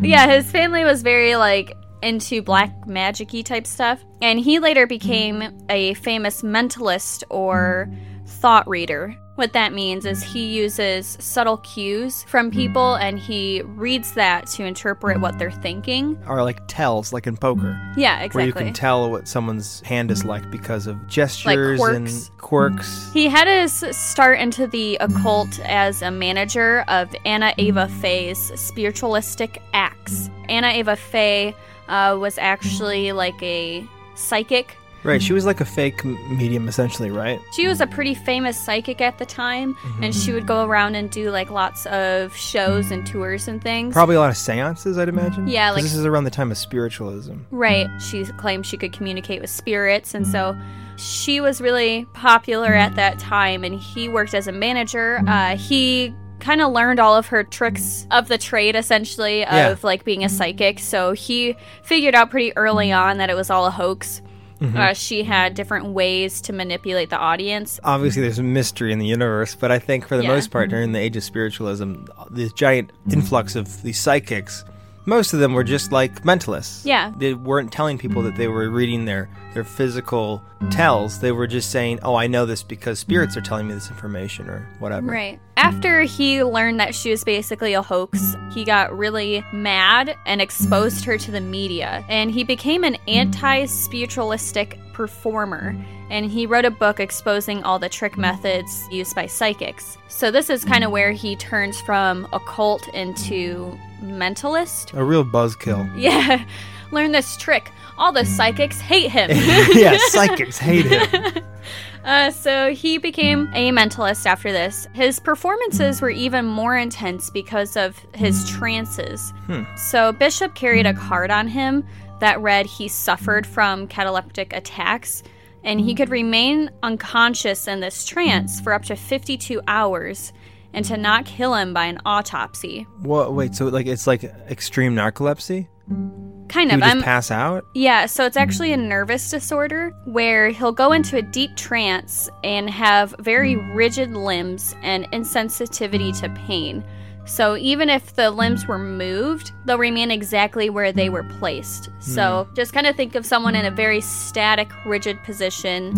Uh, they're not going to react to pain. They're not convulsing, but they're just kind of like stuck in one and- position. yeah. I get the same way when like someone I don't really know touches my shoulder. Yeah. Like a back rub.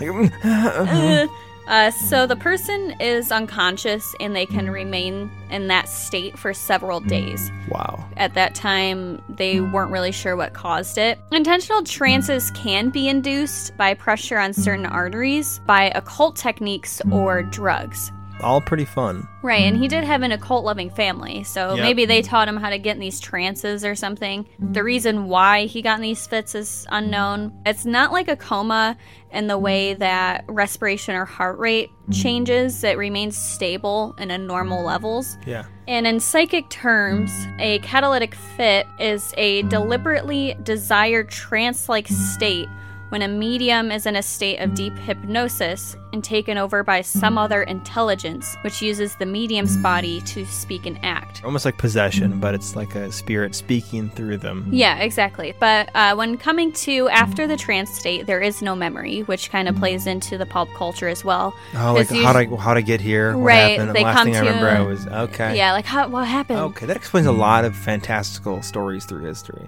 Yeah, definitely, right? Uh, it's not clear still if there's a like complex inner fantasy or dream going on when the person's in the trance, Hmm. or if it's like a total unconsciousness. I don't. I guess they never thought to ask someone, but yeah, you got any cool dreams? oh man, I got a bunch. I was waiting for somebody to ask me that. Uh, yeah. Yeah, I didn't want to be a bother, but yeah, some awesome uh, dragons. right. Duh. So imagine Bishop, he's on stage. You know, it's kind of like a shtick of his, I guess. He'll go into these deep trances and just kind of like pass out. Yeah, I assume the audience probably sat there for about two hours, and they're like, "Hold on, I think he's just gone." Right, I think he's just dead. And that's why he had like the card on him. Right. So on May 12th, 1889, he became unconscious in one of his demonstrations while performing at a theater called the Lambs Club. He was taken upstairs to a bedroom where he was reported to have been in a coma and died at noon the next day. Uh. Three physicians performed an unauthorized autopsy on him at a funeral home. Well, someone didn't check his pockets. I have a feeling. The card was never found on his body. One one of the doctors in particular, John A. Irwin, was reported to have wanted to study Wellington's brain with an autopsy for many years. Both his mother and wife both claimed that he was not dead, but in a trance while the physicians examined his body and that he was murdered by the surgical instruments. Oh my god. So, So re- like they they wanted to cut him open. Yeah, they wanted There's to- this doctor who's like, for years I've wanted to look at this guy's brain, and this is the only opportunity I got. Right, exactly. So they Jesus. basically scuttered him off to a funeral home so that they could do this autopsy with no one knowing. But can you imagine, like, he's alive and being cut into. Well, you got to wonder if he can feel all of that. You what I Right. mean? There's that thing with comas where it's like you can still interact with outside stimulus. Mhm. Brain scans have actually shown that coma patients, certain coma patients, can react to pain as much as healthy people, which is especially disturbing when you consider what Bishop probably endured. And if they do have some complex consciousness going on in that state and they aren't totally unconscious, then there has to be some nightmarish state. A dream to relate to what's going on. Yeah, exactly. So, you know, he's skipping through some fields one minute and then the next his skull's being bashed open. He was buried in Brooklyn's Greenwood Cemetery as a tribute to the son she believed was murdered. His mother had the martyr carved above his name on his headstone, and it's a really popular and famous headstone in the cemetery now. Mhm. And a lot of people go to visit it, but yeah, it has like a gruesome ghost That's- story that- tale behind it. Wow. Ugh. I would hate that would be the worst way to go out, especially if you're somebody who was really intent on uncovering psychics and the fact that it's all just a set of learned skills. And in the end, he was cut open by a doctor who was probably convinced that he was different and magical or something. Mm-hmm. Because that's why he wanted to look at his brain. You're right. It's like crazy to me that he was like so desperate to look at this guy's brain that he just completely dismissed if he actually was dead or not. He even knew him beforehand since he wanted to get his brain, so I'm sure he Right. probably knew that he had these fits Oh, yeah. and for sure. trances too. And who knew? Maybe he took the card off his body. My hypothesis is that they saw it and then they just disposed of it. Probably. So, yeah, very uh, Interesting area. interesting real life spook right there. Not exactly a ghost or a or a monster, but uh, it is in fact the monster that lives inside of us all. And that's the real scary stuff. And that's the real scary stuff. Well, I hope whoever you are, you, you enjoyed this story. It gave you a little bit of a uh, kind of feeling. made you ponder, made you think, Made you want to call your mom. made you appreciate life a little bit more. Yeah, yes, exactly. Yeah. I hope you don't die by an autopsy. Happy Halloween, everybody. And if you did enjoy this story, make sure you check out our podcast, According to an Idiot. Now back to whoever else is about to talk.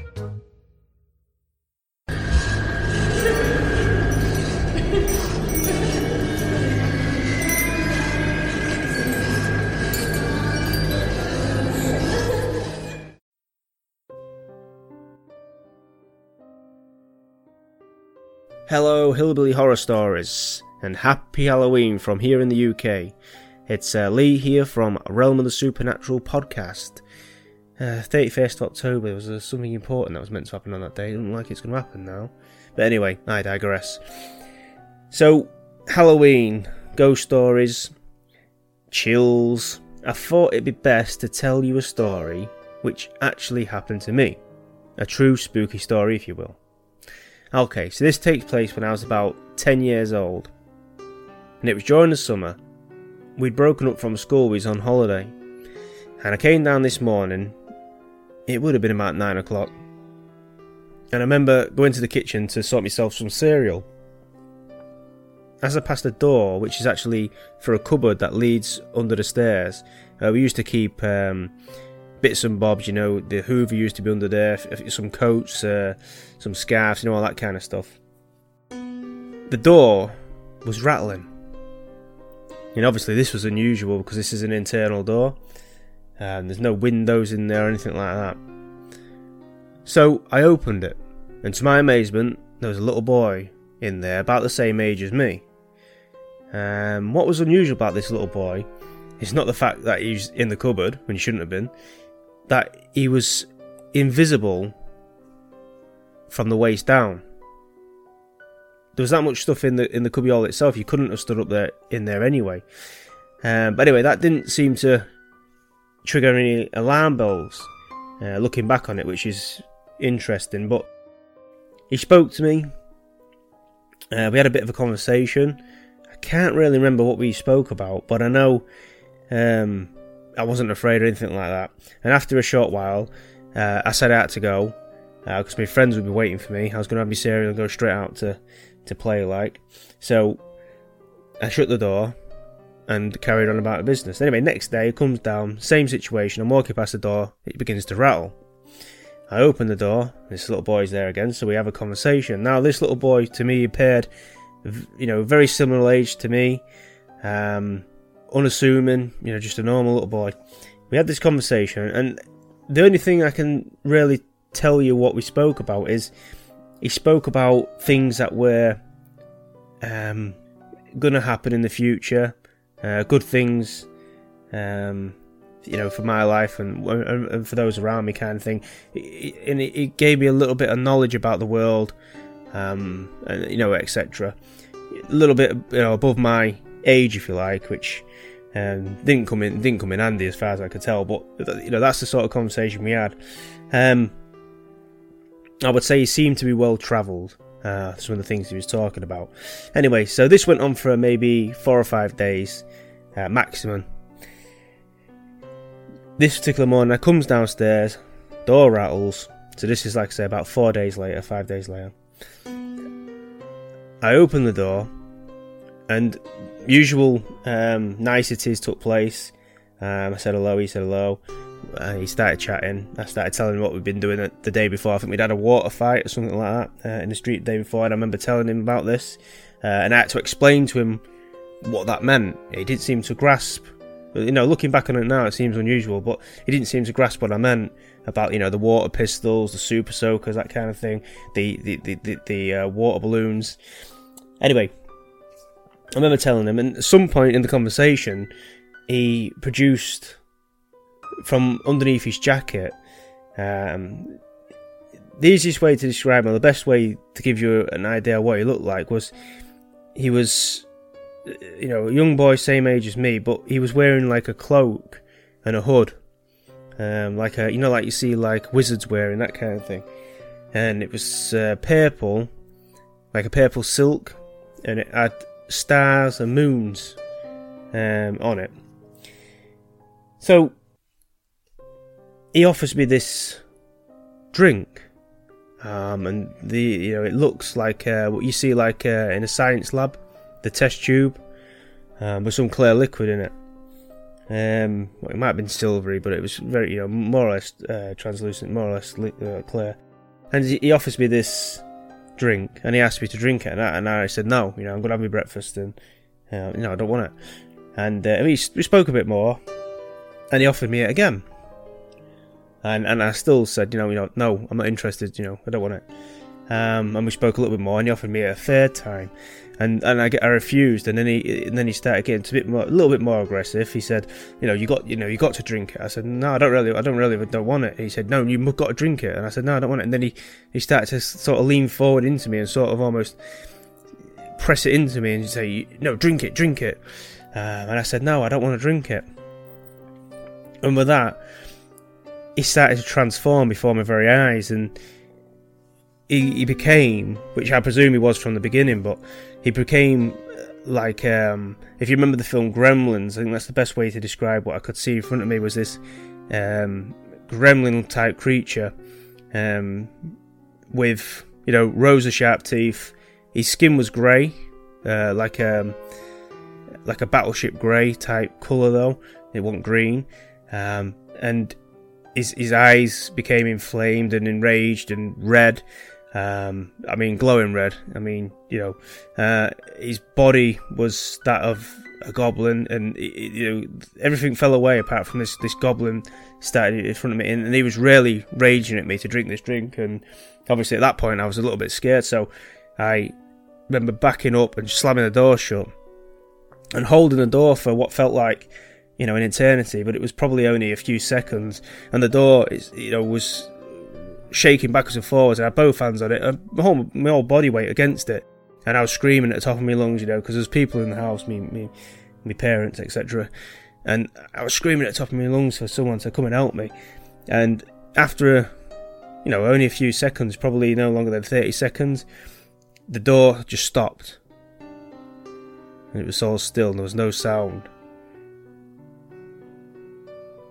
And I remember just going. He, uh, he went straight out into the back garden straight down, uh, straight down to my friend's house and told them what had happened. And obviously they didn't believe me, but I told them. Anyway, it was probably about a week later. I think I got the courage to open that door, and I opened the door, and there was nothing in there apart from the, you know, the bits and bobs that was in there, the Hoover, etc. And that's really where it dawned on me that no one could have been stood in there, you know, because of all the debris that was in there. It would have been impossible. Um, in later years, doing research, I've found that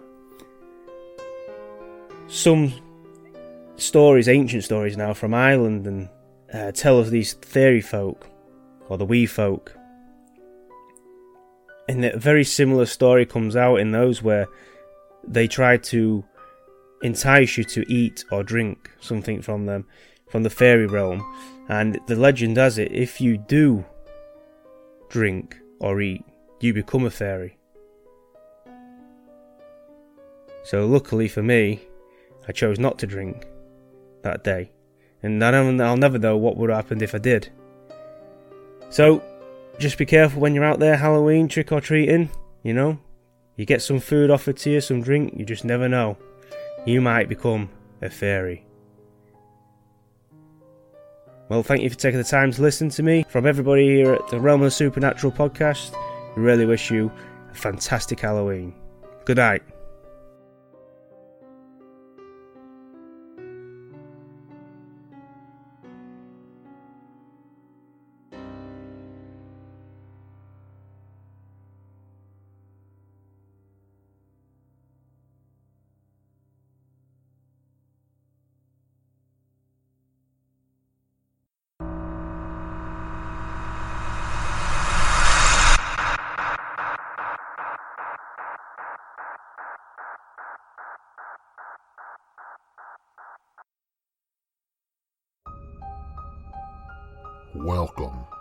Triple H Media, also known as Hillbilly Horror House. Here at Triple H, we bring you the things that scare you the most to the comfort of wherever you may be. But we're not all just scares and screams. no. We also bring you laughs and zombies. We have a new show that will be released in the next few months called and beyond. How would you feel if you woke up in a spaceship and ended up on an alien planet? How would you survive? The natives are hunting you down and you know nothing about the planet. Join us soon to see how Adam does it. But for now, enjoy this quick horror episode. And if you like what you hear, search and subscribe to Hillbilly Horror House. A special thanks to Jill and Gina from Always Never Right Podcast for playing the parts in this episode.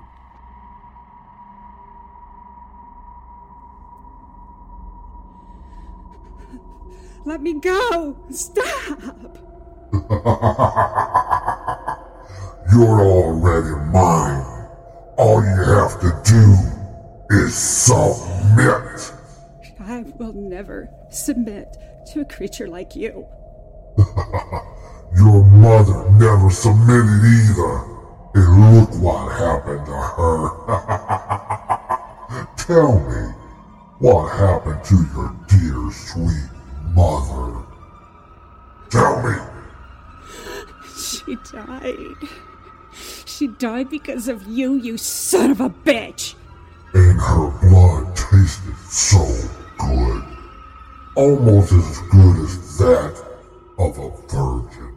You sick freak. You have no idea. Now, come to me. Never! Come to me, or your roommate died. Don't you touch her. You're choice. If you touch her, I will kill you. The choice has been made. It's time to wake up and face your decision.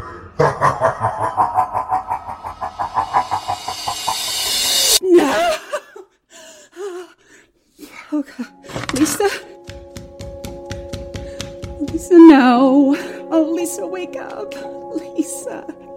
Nurse. Nurse, somebody. Help. Help.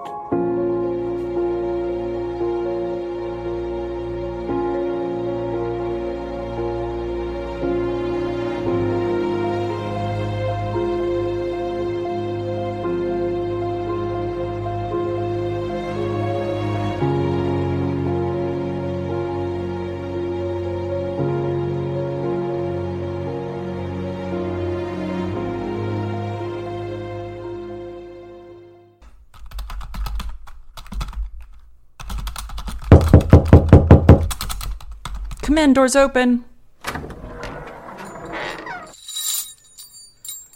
Guys, really? Chains? She was out of control. I'm sure she was. Her roommate was murdered last night. We should be calling the police. Was there any blood on her? No. Her bed? No. Her side of the room? No. Anywhere? No. That's because she didn't do it. Now get those damn things off of her. That's really not a good. Now. Yes, ma'am.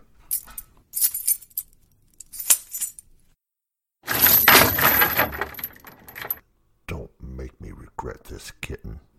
Meet me in my room in an hour and I'll show you regret, bitch. That's all, Jack. You can leave now. Hmm. Good luck, Doc. Please, Rebecca, have a seat. No, no, I'm good. That wasn't a request. Are we going to have a problem, Rebecca? No, ma'am. Want to talk about it? About what? Come on, Rebecca, you have to talk about this. How many does this make now? Three. Three? Let me guess. The boogeyman in your dreams did it again. No, he's real. I don't care what you say. He's real. He is real. All right. All right, calm down. Why don't you believe me? Come on, freak. You're done. Get your damn hands off me. Get off me! Nurse! Nurse? Just do it. No, no, no, no, no, no, no, no. Please don't. Please don't. I can't sleep. Please don't put me to sleep. Do it. Ow! Why? Why, why would you? Why would you do this? You're gonna kill me. You're gonna kill me. This is all your. Take her to her room. Be sure to use the restraints. Yes, ma'am.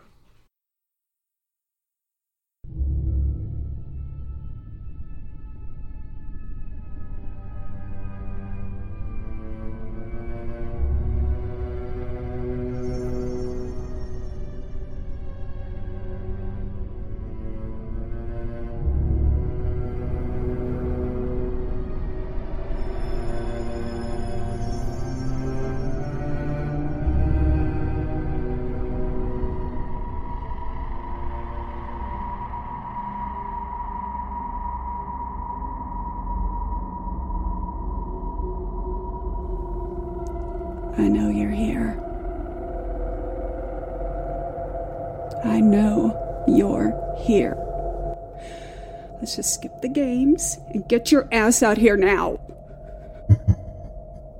You called my love.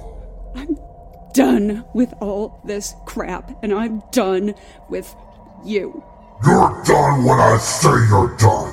Now tell me what I want to hear. Never. I told you I would never submit to you. How many others will have to die? Kitten, What did you call me? you heard me. Now get over here. No, no, get off me! Come now, kitten. Just give in. You know this is what you want. No! You know this is what you want. Just, submit, to me. Submit to me. Somebody help me!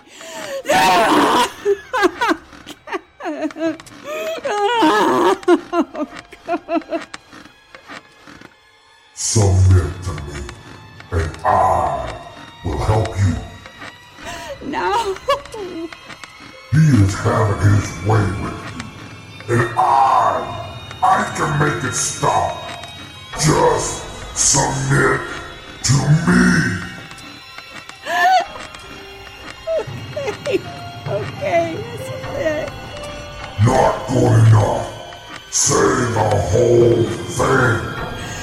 Submit, I submit to you. Now please make him stop. Your wish is my command. Get off me! Whoa, whoa, whoa. How, how, how you doing this, you freak? Get me down from here. Get me down. How? It's not hard. Whoa. Who the hell are ah!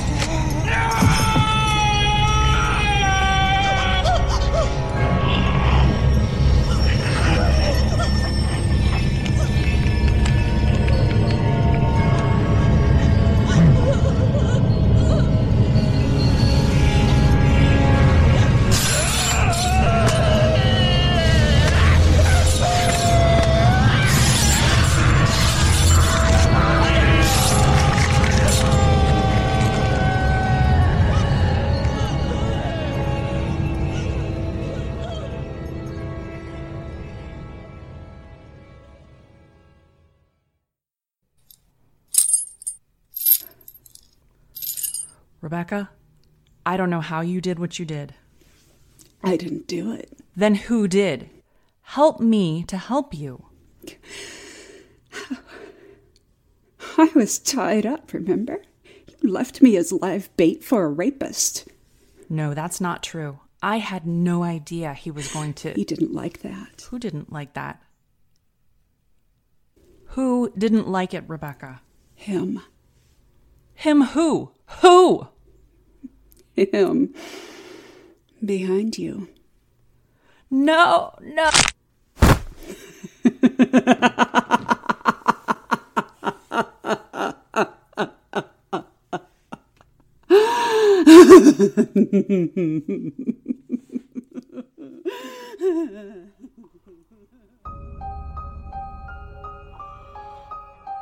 I hope you enjoy that little show.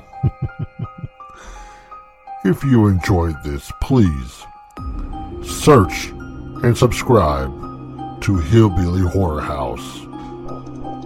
And always watch your back.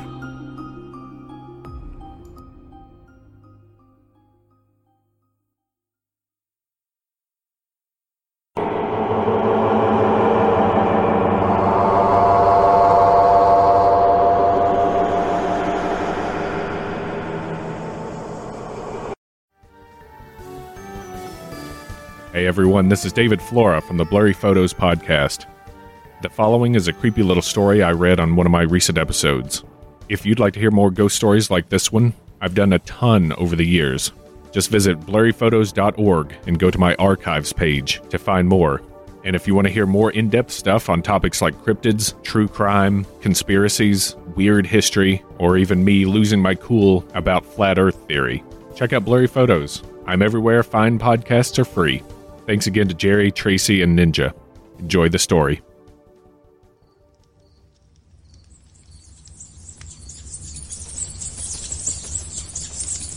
The Storm.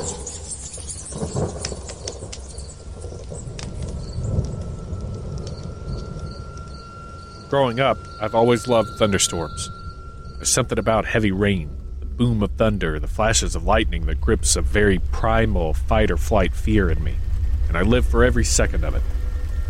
That's why I decided to put my new phone to use and record slow mo snippets of the storm, hoping to get some cool footage to show off on a few subreddits I follow. I had no idea what I was about to find. I slipped my phone in a waterproof case and set it up on a tripod in my backyard. I switched to slow mo, pressed record, and hurried back inside. I carefully framed about half the shot to be of the sky and the other half of my yard. I figured it'd be really cool and even a little spooky to see the lightning illuminate the grass, trees, and our garden ornaments. Back inside, I turned off the TV and all the lights and just soaked in the ambience of the storm. The rain pounded against the glass while the thunder rattled the panes. Brilliant flashes of lightning bathed the yard in light, shooting wicked shadows in its wake, leaving behind only darkness. The storm was everything I hoped it would be. I only hoped my footage would hold up. After a good 20 minutes, I figured I'd probably recorded the best parts of it and that I should bring it back inside before I run out of memory. I dashed outside, grabbed the tripod and phone, and tried to slide open the door and move inside all in one swift motion. Regrettably, this resulted in me throwing the door open and slipping into the cold, muddy water just a foot from my warm, welcoming house. It didn't even cross my mind to hurry inside. I was too preoccupied with the fact that I might have cracked my phone to care that I was getting soaked. I inspected the camera lens, all good, no scratches, and flipped it to check the main screen. All clear. Good. Inside we go. After a quick change of clothes, I hooked my phone up to my computer and started to go through the footage. The first minute and a half were just rain noises, some thunder booming in the distance, and pitch blackness. When I saw the first lightning flash, I felt a chill run down my spine. At the end of my yard, there was, very clearly, someone who appeared to be standing still, facing away from the camera. I froze playback. The burst of light was enough to show matted hair and ripped clothes smeared with mud, but not much else. I know there was nobody out there. My yard is fenced in. The gate, old and rusted, screeches when opened, and I would have heard something. There's nothing out there taller than two feet at the most, other than a few trees. What the hell was I seeing? I resumed playback. With the next flash, I could see the figure moving. I could make out a little more then. It appeared to be an elderly woman. She didn't look like one of my neighbors. With the next bolt, she's not too much farther, but is shuffling around slowly, as if she's lost or confused. I ran downstairs and turned on the backyard porch light. I scanned through the rain and saw nothing but my yard. There was nobody there. So I returned to my computer. I continued to see this elderly woman with each burst of lightning. She appeared to be shambling in circles, but not close enough for the camera to render any detail. Finally, about 16 minutes in, she wandered closer to the camera. A lightning flash from the front of the house lit her features, and the camera took a split second to focus on her. Her eyes were a dull and cloudy gray. Her hair, disheveled and beset with clumps of dirt, framed her gaunt and rotting face. Patches of flesh were missing from her cheeks and neck. A giant chunk appeared to have been ripped from her torso which allowed her ribs to catch and reflect the light. They guarded an empty cavern. For what felt like an eternity, I couldn't rip my eyes away. Once again, darkness fell on the yard. The video continued as I sat, my mind reeling, trying to comprehend what I saw. I watched the whole yard as I recorded and saw no one. Did I miss her? Or was this a glitch or a prank? It can't be. That makes no sense. Then from my speakers, I heard my door slide open. She stopped in her tracks and craned her head, looking towards the source of the noise. By the time I see the feed lift up and move from its spot, she was nowhere in sight. I nearly jumped from my chair when the video feed slammed into the ground. I had forgotten I dropped it. I saw a close up of my face as I scanned the camera lens. Something brushed my shoulder, barely out of focus. The video flipped as I inspected the front screen and showed her slip into the open door, into my house, disappearing into the dark. I heard the door close behind me, and the video ended on a shot of the empty living room. I shut my screen off. I unplugged my phone and threw it in the trash. I sat still, a thought scraping at my mind, a feeling I couldn't ignore. I felt cold.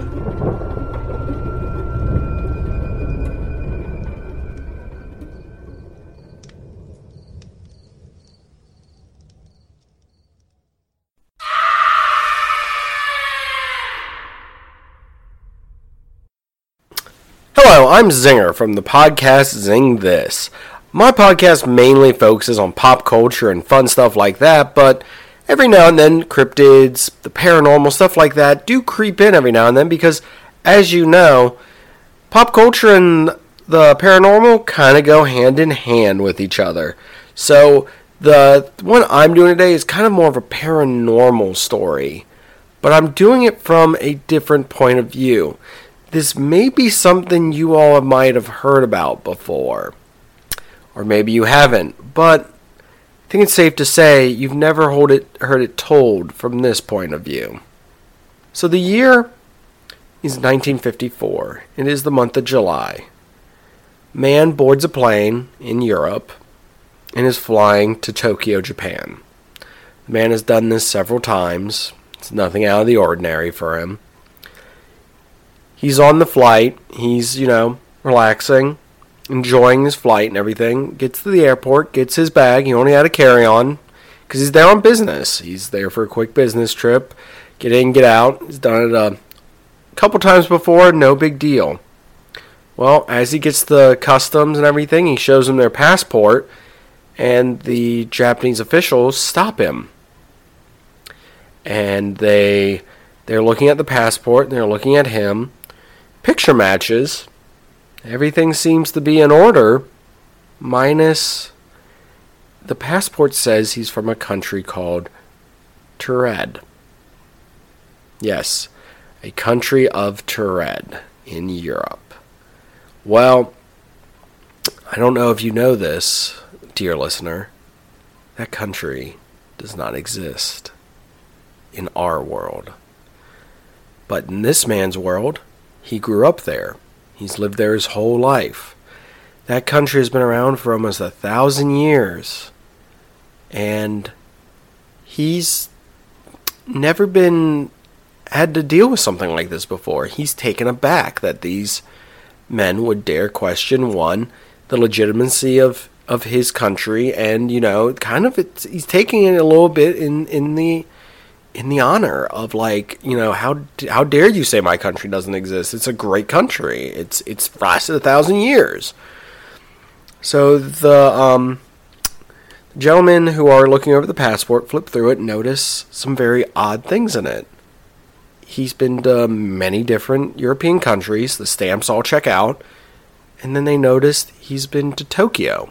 He's been to Japan before, and all the stamps check out the exact way they're supposed to.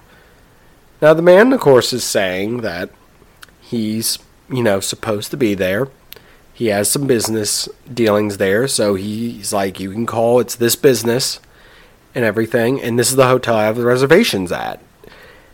As he, you know, takes out all of his stuff so that they can look it over, he takes out his wallet. And the money in his wallet is from European countries. His checkbook has an address for Taured, this once again country that they never heard of. So they, of course, kind of take the man aside And he's he's he's getting a little frustrated now because he doesn't understand why one they're not just letting him go through. He's done this before, and also why they keep telling him his country doesn't exist. So they bring out a map of Europe. And he's like, this, this, this will solve it. He goes, maybe they're just not familiar with European geography and everything. So he, he's sitting there, and he, um, he's, he's very, he's very proud because he sees exactly where he needs to point to, and he points to, points right exactly to where, to where it is. He's like, it's right there. He points to the country. Well, the men take, turn the map around, look at it, look at him again, and then they say, they say, sir, that is the Principality of Andorra. And the man laughs and goes, okay, this is getting old. I've never heard of this country called Andorra that you speak of, or a Principality of Andorra. And as he looks back at the map, he can see clearly the name above the, over the country he pointed at, his proud home of Taured, is the Principality of Andorra. Well, a gentleman comes back because he gave him, of course, the information to check on his his hotel and everything. And he comes back that there's no reservation at that hotel under his name The company he's claiming to um, to work for has no knowledge of him. And even though he opens his briefcase that he brought along, his, his only carry on, and it has tons of paperwork. It verifies that he works there, all this stuff, but yet when they get in touch with somebody from the company, they said they've never heard of him. And the business, of course, that he's going to go visit in Tokyo doesn't exist. Well, the man is very frustrated and just wants to get this all sorted out and get along and get on his way. He has a very important meeting in the morning and wants to get, of course, on his way and get this all done with. Well, they the customs officials are very confused and want to get this sorted out too. They just don't want some random person coming into the country that's according to them, got a ton of false information, but yet a lot of stuff is checking out. So they put him up in a hotel. They also assign guards to him to keep an eye on him while they continue to look into this. Well, the man goes in, of course, gets on the bed, kind of sits there and is very confused, but he's like, you know what, maybe this is just a misunderstanding. He gets his paperwork together, lays out the clothes he's going to wear for the next day, has everything ready to go, and, you know, looks outside real quick, sees that the guard's still out there, and goes, lays down, and goes to sleep. It's been a long day. He's been through a flight, he's in a different time zone, and he just wants to go to sleep. Well, the man wakes up the next day and walks out there's no guard outside. And on top of that, the hotel doesn't know how he got there, why he's checked into that room, why he has a room key for that room. But they just guess someone must have mistaken something. And he's very confused on why the guards and stuff aren't there. His only guess is they might have figured it out in the middle of the night. Well, he hails a taxi. Of course, has it drive him he arrives at the company that the people he spoke to last night said didn't exist, and it's it's right there.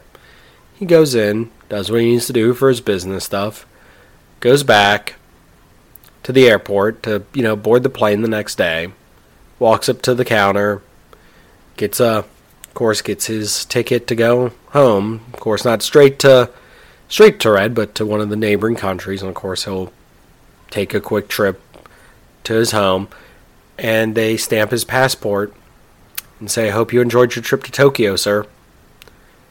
And he just kind of thinks of this whole situation as just being something that was a little strange, a little out of the ordinary. But that's his side of the story. I think you know our side of the story. Anyways, thank you guys for listening to this. Uh, if you want more stuff from Zengness, of course, go check out Zengness. at Z E N G. This on most major podcatchers. And of course, as always, happy Halloween. And thank you once again for letting me be spooky with you guys.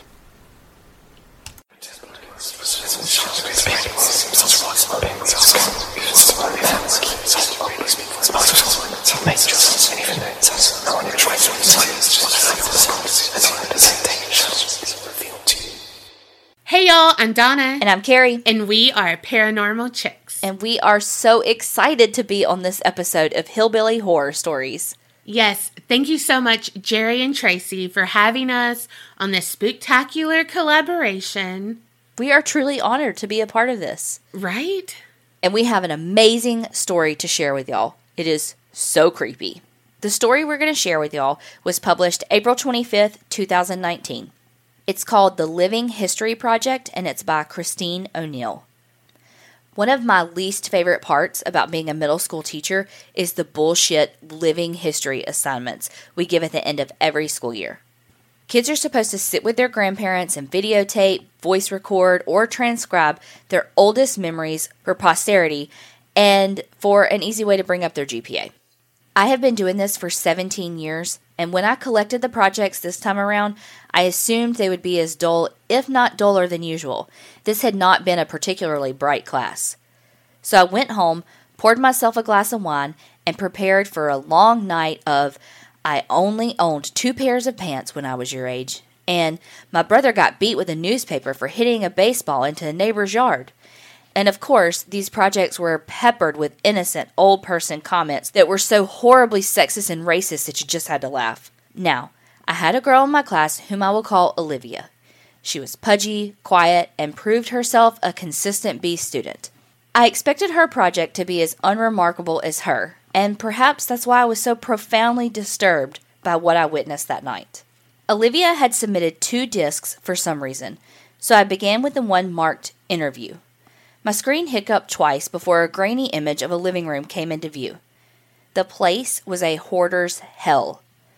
Olivia was curled up in an armchair, clutching a notebook and looking like a scared animal.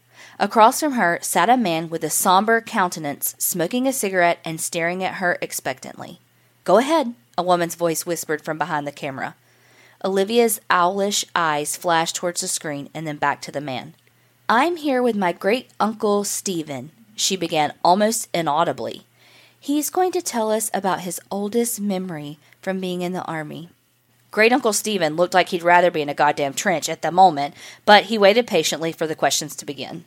Not surprisingly, Olivia read verbatim from the suggested question sheet I had handed out to the students. He answered her curtly.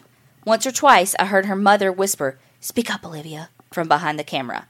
Typical boring shit. So I was intrigued when Olivia set down the notebook and asked, Did you like being in the army?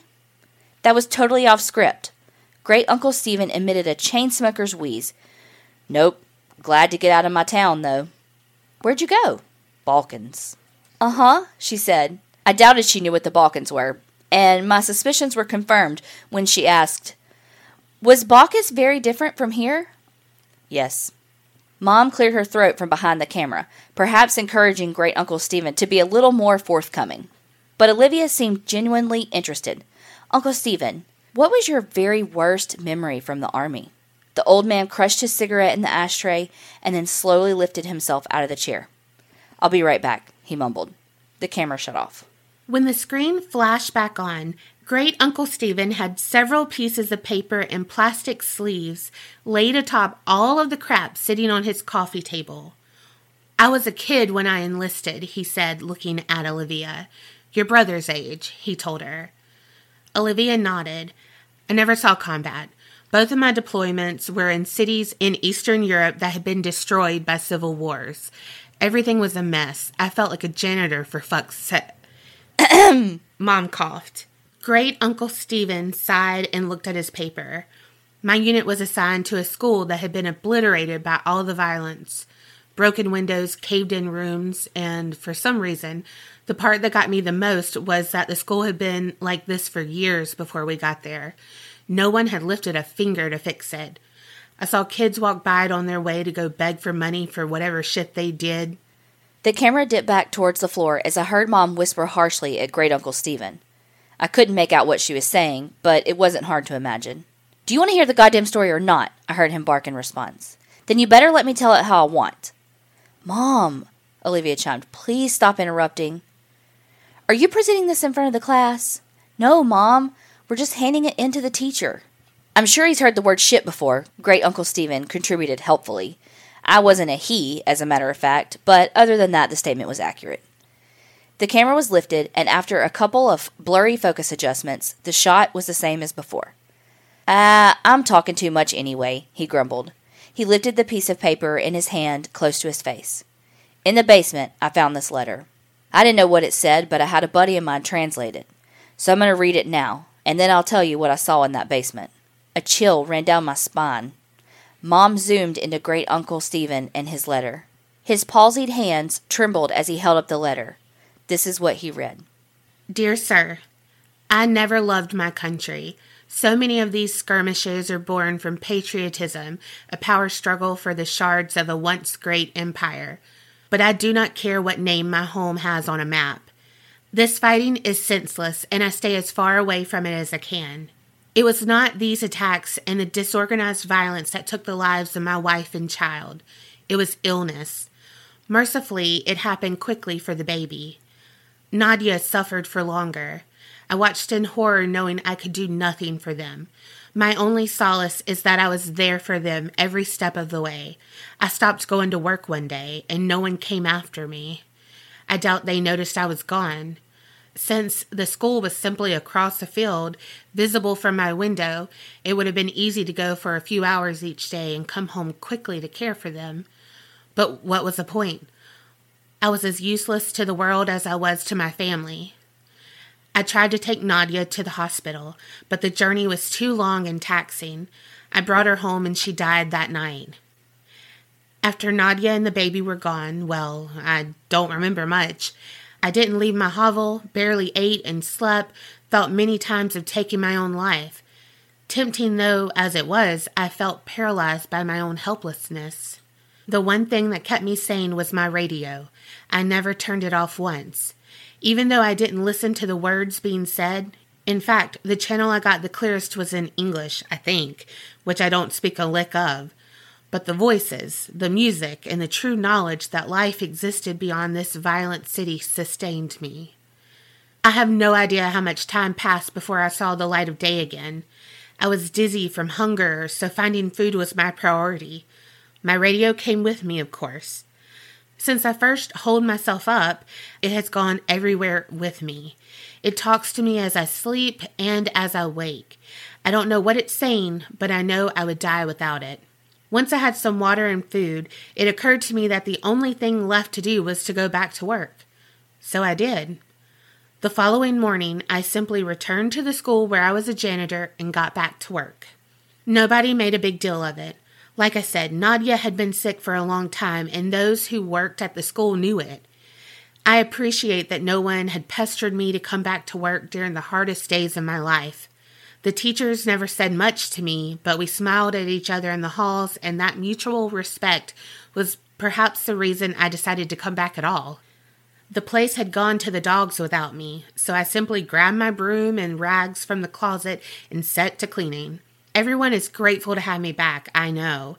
And the best part is that nobody minds my radio. I bring it with me everywhere and keep the volume low enough to not disrupt the students. No one has ever complained. In fact, I suspect they like it. The schoolhouse is not very big, but does require a lot of maintenance. The floors are always sticky and stained, so I spend most of my time mopping. Kids make messes. I guess that's why I'm still in business. Sometimes I have to move things around to make sure I get every spot on the floor beautiful and clean, but I take pride in that. And the repairs. The school always needs tune ups here and there, and I am happy to help. Some days I'm reconstructing a desk that broke as I whistle along with the radio. Other times I handle more serious structural issues. Days when I have work like this, I feel truly instrumental, like a cog in a larger machine. How could this school survive without me? It took me a long time, but I once again feel that I have purpose. There is a larder behind the school that is full of preserved food. In lieu of payment, I'm allowed to take as much food as I need. That arrangement is fine. What would I do with money anyway? I used to bring the food back to my home, just one field away from the school, but when I started sleeping in the basement, no one seemed to notice. This school is special to me, and I cannot leave it unguarded. When I am besieged with memories of my wife and baby, I turn up the volume of the radio to drown out such thoughts. It works for me every time, except this morning. Because this morning, I woke up to dead silence. I frantically examined the radio to see what had happened. I honestly cannot tell you how many days in a row I have been using it. Did it simply live out its life and die naturally? I have spent the entire day trying to fix it. Most of this time, I have been crying. I am losing my mind without it. I have given myself until sundown. If I cannot fix it by then, I am going to take my life. I am writing this because the sunlight is starting to die and I know what my fate shall be. I have thought about taking one last walk through the halls of my school, saying goodbye to the students and teachers. I know I will be missed, but I cannot bring myself to leave this room. I cannot go anywhere knowing that my radio is dead in here. There are no more tears in me. It feels like now I can't catch my breath. I vomited what little food I had in my stomach and I'm growing dizzy again, like I did after Nadia died. I am not long for this world. But before I take my life, I have closed the door to this room and stuck a chair beneath the handle. It is the only room in the basement and has a small casement that lets just enough light in for me to see what I'm doing. If anyone is kind enough to come looking for me, they should not be met with this gruesome sight. Perhaps they will see that the door is blocked, smell my rotting body, and simply forget I ever existed. But I have placed both my radio and this note outside the door.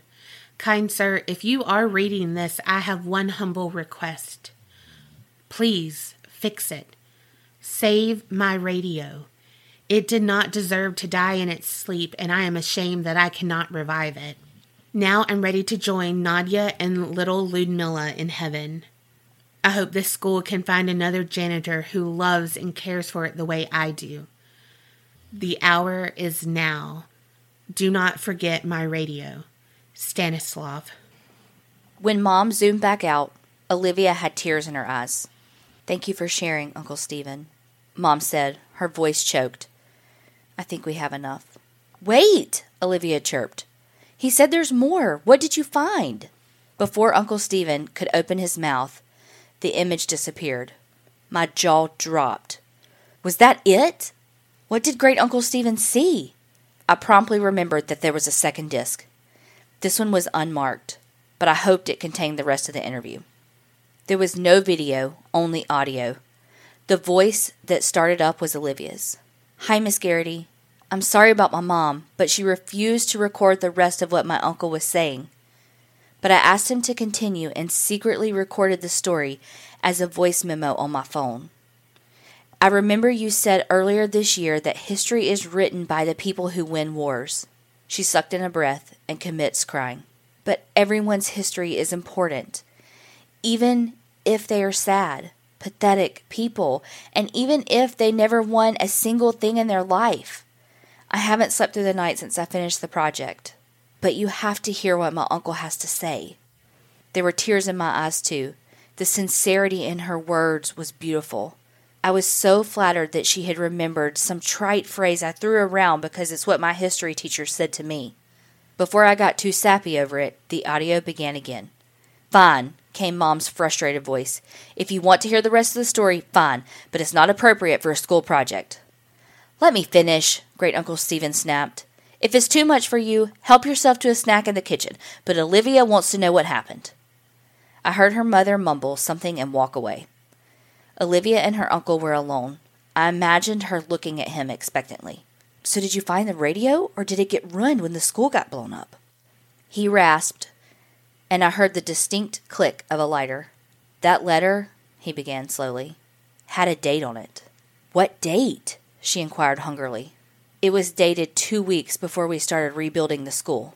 Didn't you say the school had been destroyed like two years ago? Yes, replied Great Uncle Stephen. It had been. There was silence as I felt goosebumps on my arms. The images that came to my mind were almost too overwhelming to express, but great Uncle Stephen put them into words effortlessly. Clearly, he had spent his whole life thinking about it. This man, this Stanislav, went to a vandalized, falling apart schoolhouse and cleaned up blood and rubble like it was spilled drinks and dust. He smiled at dead bodies in the hallway and believed they were smiling back at him because they liked his radio. He moved around corpses so he could sweep the ground under them. The roof was half collapsed, so when it rained, he must have gotten soaking wet, but was so oblivious that he didn't even feel a thing. I could hear Olivia crying steadily. I found the larder he was talking about. It was all pickled, preserved food that probably tasted like shit. Most of the stuff was moldy. Did did you see the dead body? Yes, hanging from the ceiling, but still amazingly lifelike. He wasn't rotting away. This hadn't happened years ago. Did he look peaceful? She asked, a chord of desperation in her voice. Couldn't tell you. The smell was rank, and his face was blue, and his eyes were bulging.